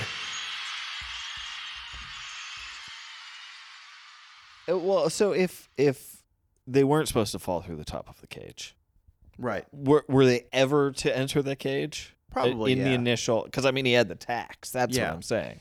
Yeah. Um, apparently, in the aftermath of this match, uh, Mick was so out of it um, that he asked the Undertaker. He was like, "Hey, Mark, um, did I u- did I use the tax?" and and the Undertaker was like, "Mick, look at your fucking arm." And there's a bunch of tacks sticking out of his arm. and Mick Mick was like, "Oh yeah, okay." I guess It's it's just so it's masterclass in storytelling, I think, in the ring. Because you know, like I so here's what I think probably happened. He, him and uh, Undertaker is, was gonna go off the side of the cage, right? But then uh instead of them climbing back up, he was probably just gonna get in the cage and Yeah. fight from there. I see. But I imagine Mick being his concussed self just climbed the cage again, and Undertaker was like, "All right, I guess we're going up." That's what I think. I could be way up. I could be way wrong. I'm not sure. The way that Mick talks about it is Maybe there was going to be another throw off the cage.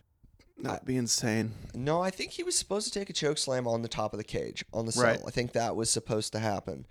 Um, it was not planned for him to go through the roof and land on the mat that way Yeah. with the chair.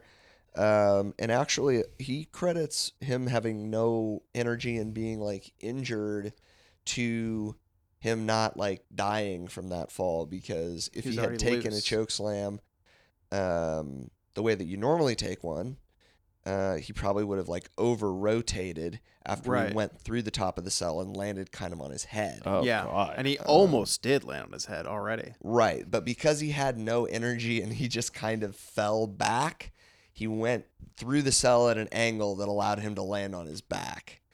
Um, and uh, yeah, I don't know. I just, I think that's not my personal um, favorite type of wrestling, but but it is really like I'm Effective. almost kind of like emotional watching that match. It's like so gnarly, you know. yeah, yeah well that was rough honestly like as someone who doesn't watch the sport um wow Yeah, that kind of wrestling really doesn't happen anymore. L- Well, lately AEW has been doing some really big spots, but it's all much safer and much more contained than all Okay. of that chaos. So no one truly gets hurt. Uh, they couldn't carry him away on a stretcher because it hurt too much with the tax he was like no and got up off of it just then Oh Ah, God. he's eh, one thing that can be definitely said about Mick is he's a resilient motherfucker.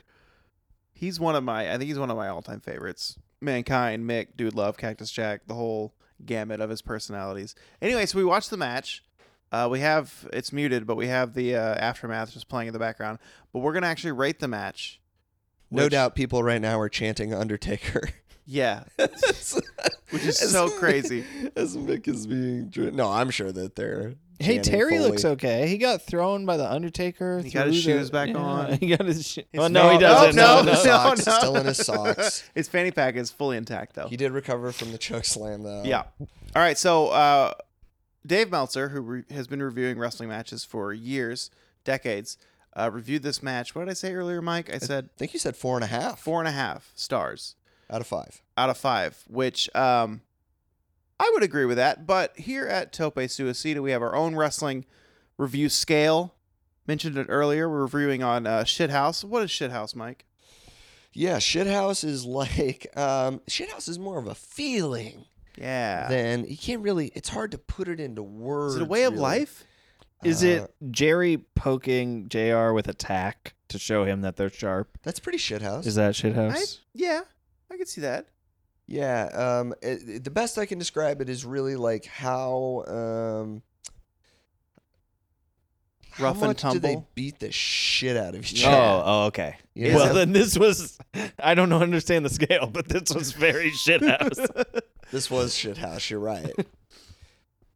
All Um, right. Just for the record, Mick Snight is not over. He makes he and the Undertaker both make appearances in that First Blood main event. There's Rick, really? Mick has more wrestling to do. oh my Mick, god. chill out. All right. Do so, they get the tooth out of his nose? Uh, you know, actually, I don't know because I've never seen that match. I assume someone told him. Yeah. They were like, "You've got a tooth hanging out of your nose." Mick." It sucks because back then, like, he's totally concussed, but Vince is probably like, whatever. Just can do you know where you are? Go out outside. Don't worry. yeah, about being allegedly concussed." Vince. Allegedly Vince said something like, uh, "I want you to know how much I appreciate what you just did for this company, but I never want to see anything like that ever again." Wow. But his son, though, Oh. Yeah, Shane, Shane he can is- just do it whenever he No, wants. but but a lot of Shane's stuff they like. I mean, Shane jumped off a really high stuff for sure. Um, but things were built for Shane to fall It's on, true. you know, It's which true. is good. I mean, al- although actually, Shane took fucking suplexes from Kurt Angle through what was supposed to be sugar glass yeah, was definitely just real. Oh God. it sucks though because no matter how many of those bumps Shane takes, like Vince will never love him as much as Shane wants him to. Wow. It's- that's the that's the underlying principle of Shane taking all those bumps. Please, Daddy, I can be a professional wrestler too. Please I mean, watch I- me. I feel like Vince just would be an impossible father to impress. right? Yeah. Yeah. be very hard to get that vol- validation. I Too think. much. Too hard. Anyway, okay, so shit houses. Yeah, shithouses is uh, how much do they bleed? How much do uh, guys get punched in the face? How much Yeah, of a yeah. slobber knocker? How- is it? so what's the scale here? five Zero, out of five. Yeah, zero to five. Six. Nice. Perfect. So someone's already breaking the scale before I do. That's wonderful. Yeah. I mean, that was uh, I was that on pay per view or TV? That was King of the Ring. It was a pay per view. Pay per view. Okay, okay. I was like, that was X rated. Yeah. What we just saw. Yeah. I'm gonna agree. I'm gonna say six. Me too. Look at that. It's gnarly, man. Like we just we watched War Games, and I gave War Games a five and a half uh, because ju- uh, for kind of like the ambiance of it, like the feel, the southern like Kentucky Fried. Yeah. wrestling and everybody's bleeding and like they're all in a big cage inside two rings and uh it's it's it had a real shithouse feel but this as far as like legit injury inflicted on someone in a wrestling match this is nothing can i mean i don't know maybe something compares to this but Yeah, it's like the whole thing is planned as wrestling is, but still is so violent and chaotic it seems unplanned. Right? Or- Like or, like it should be stopped. Like, oh, okay, you dislocated your shoulder. Yes, we Right. had more crazy stunts planned, but like, my God, we can't keep throwing you on this. I mean, they're, uh, yeah, they're much more protective these days. Like even to the so NXT, one of their other brands, their younger developmental talent and indie talent are there. But I just watched last week's episode before I came over here, and in one of the tag matches, one of the guys, Bobby Fish, he hits his knee really hard, and when it comes back from commercial break, they already swapped him out with a different tag partner. Yeah. 'cause, So like, that, back in those days, they were like, just finish the match on your knee. yeah, we'll give you some cortisone or whatever. Yeah, but now it's just like, no, he's out. He needs to get his knee fixed. Um, that's how it works nowadays, and it's which is smart how it should work, but still, it's it's it's fun to watch these kind of matches because they're just chaos. Yeah, and it's someone pushing their body beyond any type of, I mean, b- beyond any physical limit, you know, like I would say reasonable physical limit, but he passed reasonable, like, The, Oh. the miles in the rearview mirror. This is Yeah. su- superhuman effort, you know, to like hang in there and then do the tax at the end. Yeah, I just love that the match keeps going. Cause yeah, you're you're right. When you see those gifs of him falling off the cage, you and if you don't watch wrestling, you're like, okay, that's the end. But no, there's another like 15 minutes on this That's- fucker. It hadn't even really, yeah. Well, and Mick talks about it too. Like I, I watched him do his look, um, do a stand up special, and uh, he was talking about the match and he was imploring people like watch the match in its entirety. Yeah, don't just watch the falls because if you watch the match it's powerful and he got like emotional Yeah. talking about it Yeah, well, I was certainly. I mean, the, the the fact that he had the wherewithal to get the tax after both falls and then being hit with the the uh, staircase on Yeah. his shoulder, and he just like, oh man, to f- the fact that he he remembered where the tacks were located under the ring, you know, that he had enough wrestling, you know, IQ to know, okay, I know where these things are. I gotta dump these things here, and then I'm Ah, concussed. he's got to be had to be totally on autopilot because he Yeah. didn't remember after the match Yeah. according to that story that's insane. all right so let's move on to the uh every Flippy. everyone's favorite category the flippy flops So the flippy flops are exactly how they sound. Uh, the rating of the amount of uh, s- crossbodies, moonsaults, flippy floppy moves off the top rope uh, in this match. I'll go ahead and start. Um, zero. Yeah, he falls off the cage, but that's not a move. so, so zero. There's really none. I I mean, mankind and Undertaker aren't known for that anyway. Mankind, the closest thing is again an elbow drop off the apron, and Undertaker is like a the apron or the ring rope walk axe handle. it's like the biggest top rope move he does. So I would say zero flippy floppies, even though someone got if it was throny wonies, that was the score. well i think it depends on how you interpret it like okay. because mick definitely did a flip Mm-hmm. when he went, I mean, yes, okay. mick did a He flip does a flip. For he does a sure. flip. Um, it wasn't an offensive maneuver. it was definitely him getting killed. It wa- or it was like a, a tactical roll to not get hurt more than he already did. Yeah. So, um, w- it's sort of in the spirit of the category, I also think it's a zero. Yeah. I think I'm gonna have to award it a one though, because there was the point uh, when the Undertaker does walk across the rope, Right. and then he falls. But I was just impressed that a man of that size can walk across the rope. So Yeah, That's I've true. always That's a hated good that point. move because it's like it's again, yes, it's impressive, but it's like just just pull him down. What are you well, doing? yes, it's very dorky, and it's like, okay, Yeah. wow, you could just like touch him with a feather and he would fall over. But yeah, um, I didn't know that the Undertaker was into slacklining. Mhm. I'm gonna put you in an armbar. Me? Yeah, Oh, are you just trying to prove me that you couldn't just pull him down? and we'll see if you can push me off the top rope. it would be a but, pull. Just fall back. Um, just fall back. yeah, fall you over. can totally pull him off. You can totally pull him off. What's next? What is what is next? Uh, TI eighty six calculators, which is the technical ability of the match, like what technical skills were seen uh, in this match. Uh, Mike, you can start. Mm, it's tough. I think um I think I'm going to give it a 2. Because even though it was clearly more shithouse than anything else, Right. um a lot of the stuff in the match somehow ended up looking really good. Yeah. Like Foley's pulling pile driver on Mm-hmm. that chair looked like a million bucks. When the Undertaker hit his tombstone, it looked really good. Mm-hmm. Mhm. Uh, that choke slam on Terry Funk Yeah. that was great. That really was great. Good. It was done really well. Um, yeah, I don't know. I mean, this is definitely a showcase for the falls. This match, Yeah. you know. Yeah. But the wrestling that they did do, I thought it was, I thought it was pretty good. So I'll give it a two. Two. Taylor, how about you? Um, that feels about right. I mean, like like you said, there was no, there was really h- no grappling other than like preparing to fall through something. Yeah. Um, being ready to be thrown into that. like a, a momentary like okay let's hold each other one of us might die soon um but to your point that pile driver was dead center into the seat of that chair and that was just that was that was very very good It so made a good noise. Yeah. I love when up things it make to noises. three just for Oh. that Three. just for that Cool. Uh, what is this again? One. TI six. Yeah, one. One. Uh, but the same reasons uh, you said, Mike. I think the the bumping skills in this were uh, phenomenal. Uh, yes, he's taking real violent, violent, violent bumps, but other stuff like into the tax, just the way he, way mankind hits, the way he sells the move. Again, he's running on autopilot, I would assume, and he's just a really good seller, and so his autopilot makes it look even more devastating, even though it already was devastating. So yeah, but I don't think it's enough to equal a two, so I'm gonna give it a one, one point five. A one point five is what I will do.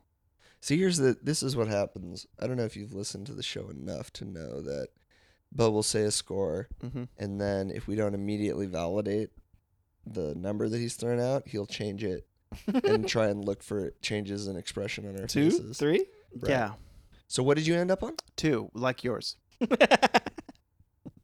Next up, uh, we have what is this Melrose Place? I want to start. Yeah. Uh, fucking seven, bro. oh, Off the chart. Melrose Place, uh, Taylor, is the storytelling element of the show, Mm. of the match. Uh, and this one has everything and even more. He gets thrown off a, off the high ring uh, or cage. Then he comes back off the stretcher and says, No, I'm still going to fight. And then he gets choke slammed through the cage and he gets up. He's like, No, fuck you. I'm still going to fight. Then tax and then tax and then tax. It's just that storytelling in the ring is just so, I think, i- i- as violent as it is, it's pretty, pretty fun and beautiful. So, a seven. Yeah.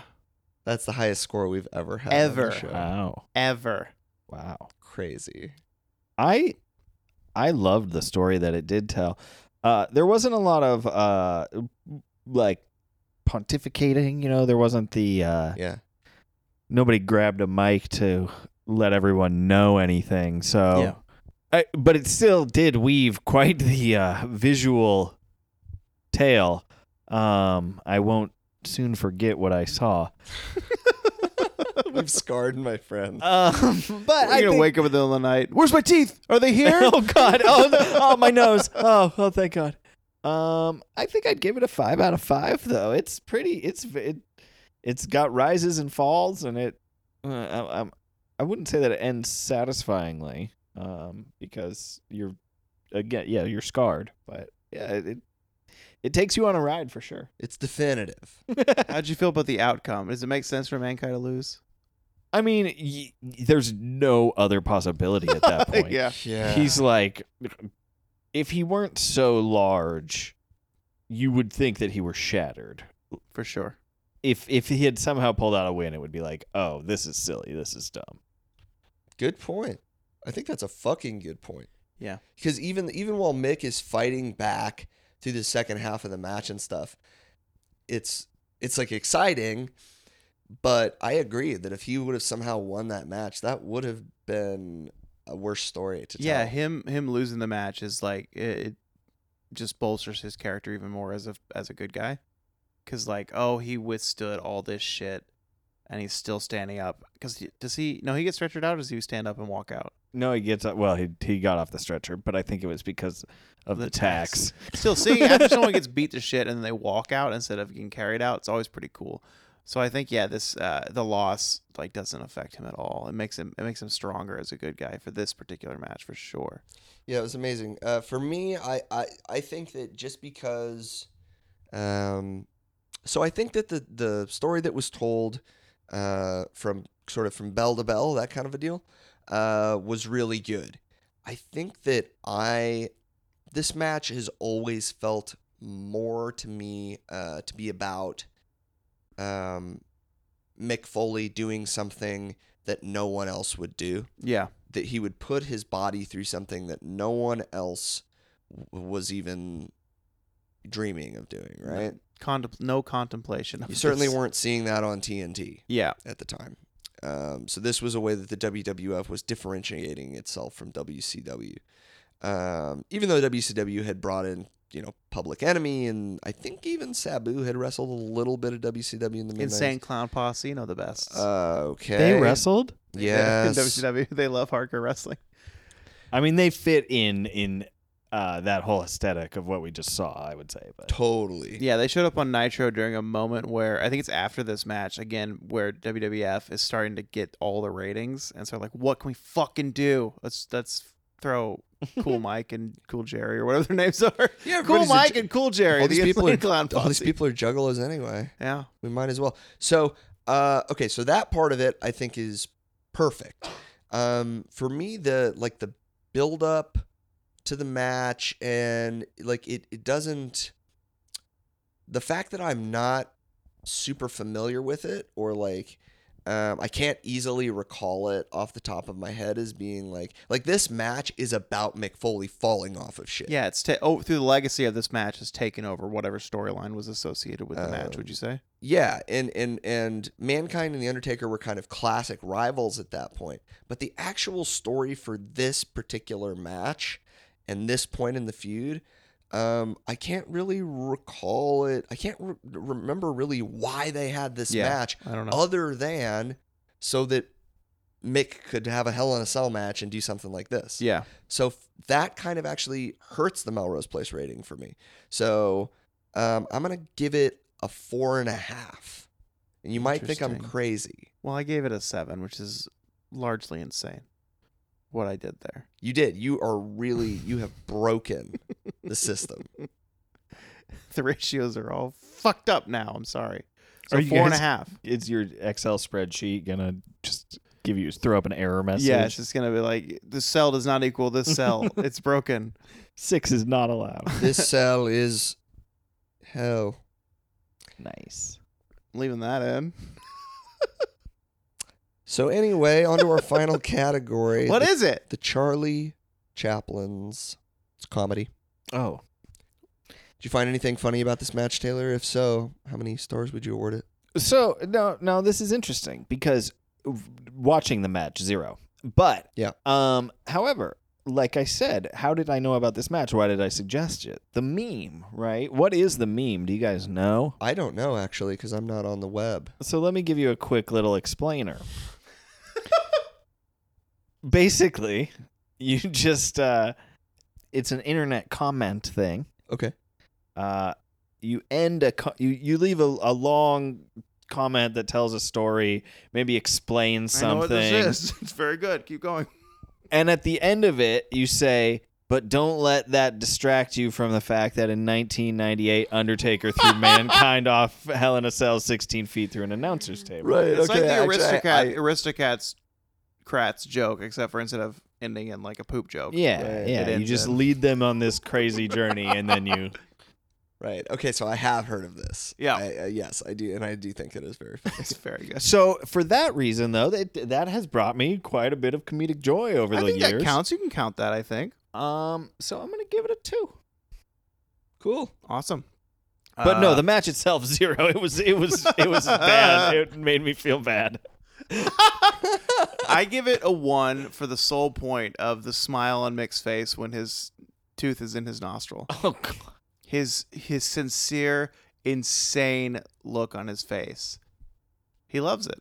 I mean, that is true. It is sort of like a self actualization of his whole like character and persona. He's- Yeah. like that is I right. What more could the crazy guy do than He'll do what he needs to do, self harm or otherwise, to get the job done. Sadly, he didn't. yeah, and he's like he's like perfect in his element right there. Yeah. At yeah? that moment, you know. So that's why now I'm gonna award it a point five.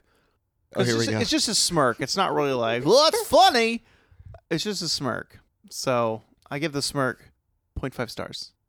Um. So I'll go ahead and give this match, uh, a one, just based on both like the stories around it that I know, which are now that we know that like Mick turned out to be okay, and even though his body has taken a great toll, like he's Yeah. doing a lot better now that he's doing that DDP yoga.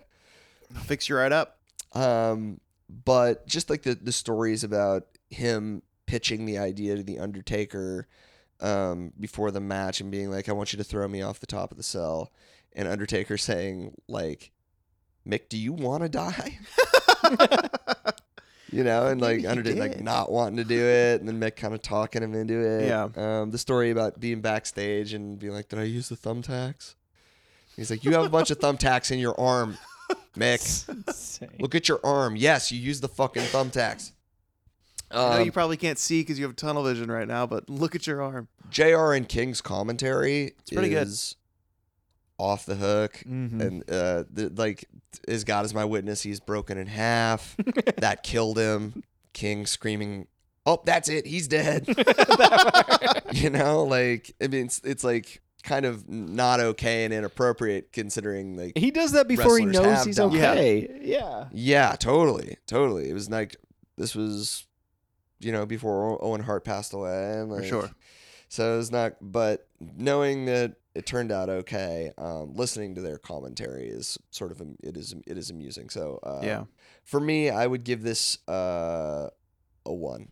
A one. Yeah, Well, there you have it. There's our scores. They're on the board. I'll write them down eventually, and then we'll use them somehow. yeah. We'll feed them back in through Uh-huh. the supercomputer. The that we're system and the designing. system will Crunch. spit out. Yeah. Oh, did new- I tell you that we were? I didn't tell them this yet. Go ahead. We're working on some software. Yeah. Some interactive software that I think is really going to change things. Mm-hmm. It's on the cutting edge. Yeah, lots of touchscreen stuff to it. Well, don't give away, don't give away too much. Well, you know, a lot of stuff is touchscreen these days. don't so give it's away fine. too much. When do I get a peek? Uh, it's really an alpha right you're now. I gonna think. well i think if now you're our close personal friend so i think Mhm. I just met you, but yeah, we're very close. um so so i I think you will be a beta tester but another way to become a beta tester is to support us on patreon Yeah. and you will get the first look no one like the rock isn't going to get to see this before Yeah. you you'll get the first look at tope 2000 What if The Rock uh, supports you on Patreon? No, no. I'll say, hey, for, hey, Rock. These are for our real fans first, buddy. Smell what you're cooking, but you have to wait in line. That's what I would say. i don't know though Dwayne? because that's a good point because if he chips in on the patreon i guess he could be a beta tester That's fair. if he he's wouldn't giving get to us see it money. before you though Oh, okay, okay. You'd get to see it at the It's same all the time same as time. The Rock. Okay, Right. so that, at the that's worst, a key distinction. at the worst, you would see it at the same time as Dwayne Johnson. At the app's worst point of time in development, you get to see it. We don't know if it's an app yet. Uh, in- I software like the term solution. interactive software solution. oh, okay. yeah. Mhm. Um, so there's a lot of ins and outs. I know. I like. I've been saying this a couple of times. I mean, it might be like speaking tooting my own horn, but it's like it'll change the way communication uh, in the world happens. Wow. There's okay. So think about like when the computer chip was invented, right? Mm-hmm. And everyone was like, "Oh man, now we can play Doom." That, that tracks. You know, like that was probably that's the first thing that I can think of that people were like, "Fucking a." Like Doom came out, it's like, oh my god, there's This a is whole new genre of video games in first-person shootings, shootings, I mean, that's not. and that's Wrong. what we're doing uh, with this app. yeah, we don't know if it's an app. Uh, I I I I'm, I'd call it an interactive software experience. Oh, It's got a oh, touchscreen, experience. touchscreen stuff. We don't know if it has a touch screen. Don't know if it's an app. All I can reveal is the title. It's called Tope 2000. Okay. And how do how do I become a Patreon member too? Well, Are you on Patreon? We are now. Yep, we're on. Patreon. Yeah, we're on Patreon. We're on Patreon. Uh, tope dash suicida is the URL. If you go to patreon.com Yep. forward slash tope dash suicida, should get you there. Or it's tope suicida pod. You know, It's it's one of Tope the- Suicida Pod. That's right. I think. That's right. Right. Whichever one ends up being available. Yeah, it's, After it's this. Uh, one of those two. It's going to be pretty good. You can get on the ground floor of this monumental app. It's not. We don't know if it's an app yet. It's Now, was there a Tope one thousand? Oh, we don't. Want, I don't want to. I don't know. okay, here's the I feel thing. like so being tope. No, okay, condescending Mike. now. We. I, I, feel like I he's know. condescending to No, us. Mike, I I know we said we wouldn't talk about Tope Suicida 1000, Tope 1000, uh, but I feel it does need to be brought up that it was cutting edge, but a bit too cutting edge. the world wasn't ready. It wasn't ready, you know. It wasn't ready, and the world wasn't ready. nothing. uh, Uh, Eh, I think, but Tope Suicida 1000 thought it was ready, and I've lost some close friends to it now, so Was we it had an to app? shut it down. Yeah, but you didn't know that when you started running your mouth and asking about it. I I didn't, you know? So anyway, we're hoping that uh, all the bugs are worked out, and when Tope 2K drops, uh, we think that it's going to really change the game. So anyway, keep your eyes peeled. Support us on Patreon. Check out the App Store; it'll be there. Uh, it may or may not be. I don't know if it'll be in the App Store because we don't know if it's an app. Taylor, uh, I want to know um, what your overall impression is of what you just watched. Uh, even though this isn't like maybe a classic example of pro wrestling, it, it- d- me knowing you and knowing the things that you like, um, certain movies and s- kinds of TV and like action type stuff. Uh, I'm wondering if pro wrestling might make its way into your life in some capacity. without Mike present by yourself. Well, I can be his gateway drug. That's true. He could come. o- He could come over and watch. That's with true. I mean, I would be more, I, I I would be much more interested at this point in watching something that was not, um, Murder. yeah, uh, like a depressing reflection on mortality. Um, Yeah, I can see that. but, uh, like, pile drivers are fun to watch happen, you know? I agree with that too. Yeah. So, yeah, I could see myself watching some more wrestling. Did we just get? That sounds did like. a we just get a prom- victory? That's a promise. Is that a W on our I- on our? that bet? was an ironclad promise, Bo. You're a witness to that. It was. Uh, I think that the solution is uh, to have you back on the show. Mm-hmm. We'll show you a classic wrestling match. Uh, I'm really happy that we got to watch this one though, because I don't think we were going to get around to it otherwise. yeah, we probably wouldn't have shown it to anyone else. Uh, so your curiosity about this match, and also your naivete and not knowing what you were getting I yourself had into. no idea. Also, that you th- didn't know the match continued after the first fall is really special because it just gets crazier. I think it gets crazier after that fall. 'Cause Oh. That fall was strong, but it was just the one thing, and it's just after another one, after another one, after another crazy, crazy, crazy. That's what I was gonna say. Each piece of it is like it's like a so it's like you're watching a thriller. Like each piece is like a, a step up from the last, Right. one step crazier. Ugh. Cool. It's like a deliciously layered pudding. Okay, so it's a layered pudding. That's where we're going to end. Wrestling Um, is wrestling is the tiny pudding God damn you it. see across the room on the table. It's got like four layers, but then there's like a little demon character, like right next to it, like a little tiny devil man. He's really small. He's got his pitchfork, and you're like, who the fuck is that guy right there next to the pudding that looks delicious? So you start approaching the guy, the pitchfork guy, and he's like, "This is my pudding, and you can't have my pudding." And you're like, "But I really want your pudding, Devil Man." And then the roof breaks open, Mike, and it starts raining all over you. Not the, not, not everything. It's always rain. and as it and rains, showers. as it rains, the Devil Man gets hit, and he's like, "No, I'm melting again." And he's melted. The pool is just there. His little pitchfork is kind of akimbo. And the pudding's there. You can go get the pudding. You eat the pudding. The pudding is delicious. It runs down your throat. It fills you up. It fills. Oh, the pudding is so good. It's So euphoric. and that's wrestling, baby. God. These are getting more and more like grotesque from week to week.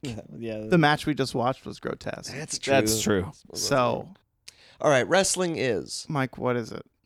uh wrestling is man conquering the most fearsome foe of all, which is his own self-doubt. Wow. I feel like we said the same thing. Yeah, they were very similar indications. Taylor, what's wrestling to you? Sorry to throw this at you. So but- is this uh, it as a whole, or what are my feelings on wrestling right now after watching the match we just, watched in particular? wrestling? What's wrestling? Is uh, Whatever's whatever. in your heart. Well, right now I feel like I am gonna use the pudding analogy. Thank you. God damn it. Thank just you hear so me out much. for a second. And wrestling's like you see that nice three layer chocolate, vanilla chocolate pudding sitting there. You're right about to dig into it, and mankind comes and smashes it into the table. does he smash it or does he fucking get thrown into it from 16 feet? Yeah, in the air? that's what. Yeah, y- you're about to dig into it, and 16 feet above you, he smashes into your pudding, and it's all over his face. and that's what wrestling is. Oh man, I love it. That's perfect. Wow. Uh, I also I love the idea of one of the um, Spanish language announcers eating a pudding cup and not pay, being like being like, "Oh man, I'm I just I was saving this for after the pay-per-view, but I'm so hungry. When are they going to get in the I cage? just need a little I need a little something since they're not going to I mean, it seems like it's taking them a while and he like breaks open the snack pack and it's like starting to mow down on some like tapioca or some banana. And then and then here comes Mick. Ah! What the fuck? I packed this pudding special for tonight. destroys his pudding cup, destroys it, and he's just heartbroken. Oh, that was Tope Suicida. Thanks, everyone. Yeah, we'll be back next week uh, with episode eight, and we hope to see you there. Taylor, thank you so much Thank you for having me. for coming on the show. It's been Yes, it great. was nice to meet you, and it was a wonderful time. Can't wait to show him something that isn't the, just the destruction of another human being. Yeah, yeah. That'll be fun. Dismantling of McFoley. Bye. That was. I haven't watched that match in a long time. It was really violent, uh, but I really I liked it still. So Yeah, it was hard to watch, but um, it was quite a brave effort. yeah, and I think Taylor liked it. Yeah, Yeah, I think he liked it. Um, kind of in spite of see, because the funny thing was, I did, I mentioned him off mic. I was like, we got done, and I was like, dude, I thought that you requested to see this match because you knew the sort of that it was a really violent, you know, kind of a wicked match, and um, but you hadn't seen it in its entirety, but you were like fascinated by the, you know, that level of risk taking or whatever. And he was like, no, I just I, I was peripherally aware from like the meme and I'd seen a gif of the first fall. Did we just traumatize your friend? I think a little bit, yeah. But he said he wants to come back, so not too traumatized. Yeah, I think that we've we've planted a little seed. Uh, also Taylor's a tough customer. Taylor is Yeah. Taylor is quite a uh, a tough nut to crack. Uh, like a, like a a, lover of cinema and uh, he's uh, definitely seen some cult, some uh, cult classic films interesting. uh, that are uh, make this look like you know a day in Central Park. So Well, I'm glad he liked it. He's in earnest. He he seemed to really enjoy it while we were watching it, and that's really the only thing I can ask for. he had I fun. Yeah, so. seemed like- and I I, mean- did too. Me too. Yeah, he was shocked and at times I think um, horrified Yeah, at what Mick was putting his body through. yeah, But his um, his vibe throughout watching the match was one of interest and like just like someone being impressed. one of oh my god, Mick just went off the cage, but what happens next? Yeah. Instead of oh my god, Mick went off the cage, I have to get out of I here. have to This get is out too of here. much." He was like, "What is?" Yeah, he legitimately seemed uh, interested in what the next thing Yeah. was going to be, or if there was going to be next thing. Also, he thought the match fucking ended after that first fall. Which I loved. I didn't know he. Yeah, I'm 'cause sure that, that every, is- I'm sure everyone did Right. when they watched that live in '98. I wonder too if that's a uh, that's a common uh, commonality across non wrestling fans that know of that first fall. Right, They think it's over that was the end of the because match. of course they're not watchers, so they wouldn't have watched it. you guys and the aren't back half watchers, doesn't get talked about as much unless you're watching like a unless you're a bio. watcher. if you're a watcher watching biopics of McFoley. But if you are, then you're a wrestling fan, so you'd know. Yeah, and then you're welcome in the shit. Even if you're not a wrestling fan, you're welcome in the shit house. Everyone's welcome Unless in the you're- shit house. Unless you're shitty. Unless you're a shithead. Unless you're we don't want a shitheads. shithead. We want shit houses. Who's not allowed in the fucking shit house? Who's not allowed in the shit house? Uh, corny, not anymore. Sorry, buddy. Nope. Sorry. Uh, not Hogan, allowed. you're not allowed in the shit house. Not Uh, Hogan. Warrior, if you were alive, you would not be allowed in the shit house. Yeah, I said some fucked up stuff. Uh, yeah. yeah. I think that uh, that's a good that's a good start of who would not be allowed Great. in the shit house. The shit house is an inclusive space, Yeah, tolerant. 'Cause Of, you know what? A shit house can be a man, a woman, and everything in between. Yeah. It's Shit house can be non-binary. yeah, Shit house can be bisexual. yeah, pansexual. Shit house can be transgender. Shit house can be whatever you think shit house is. Yeah, come as you are, man. yeah. We'll see you in the shit house. we'll see you next week. Fucking a.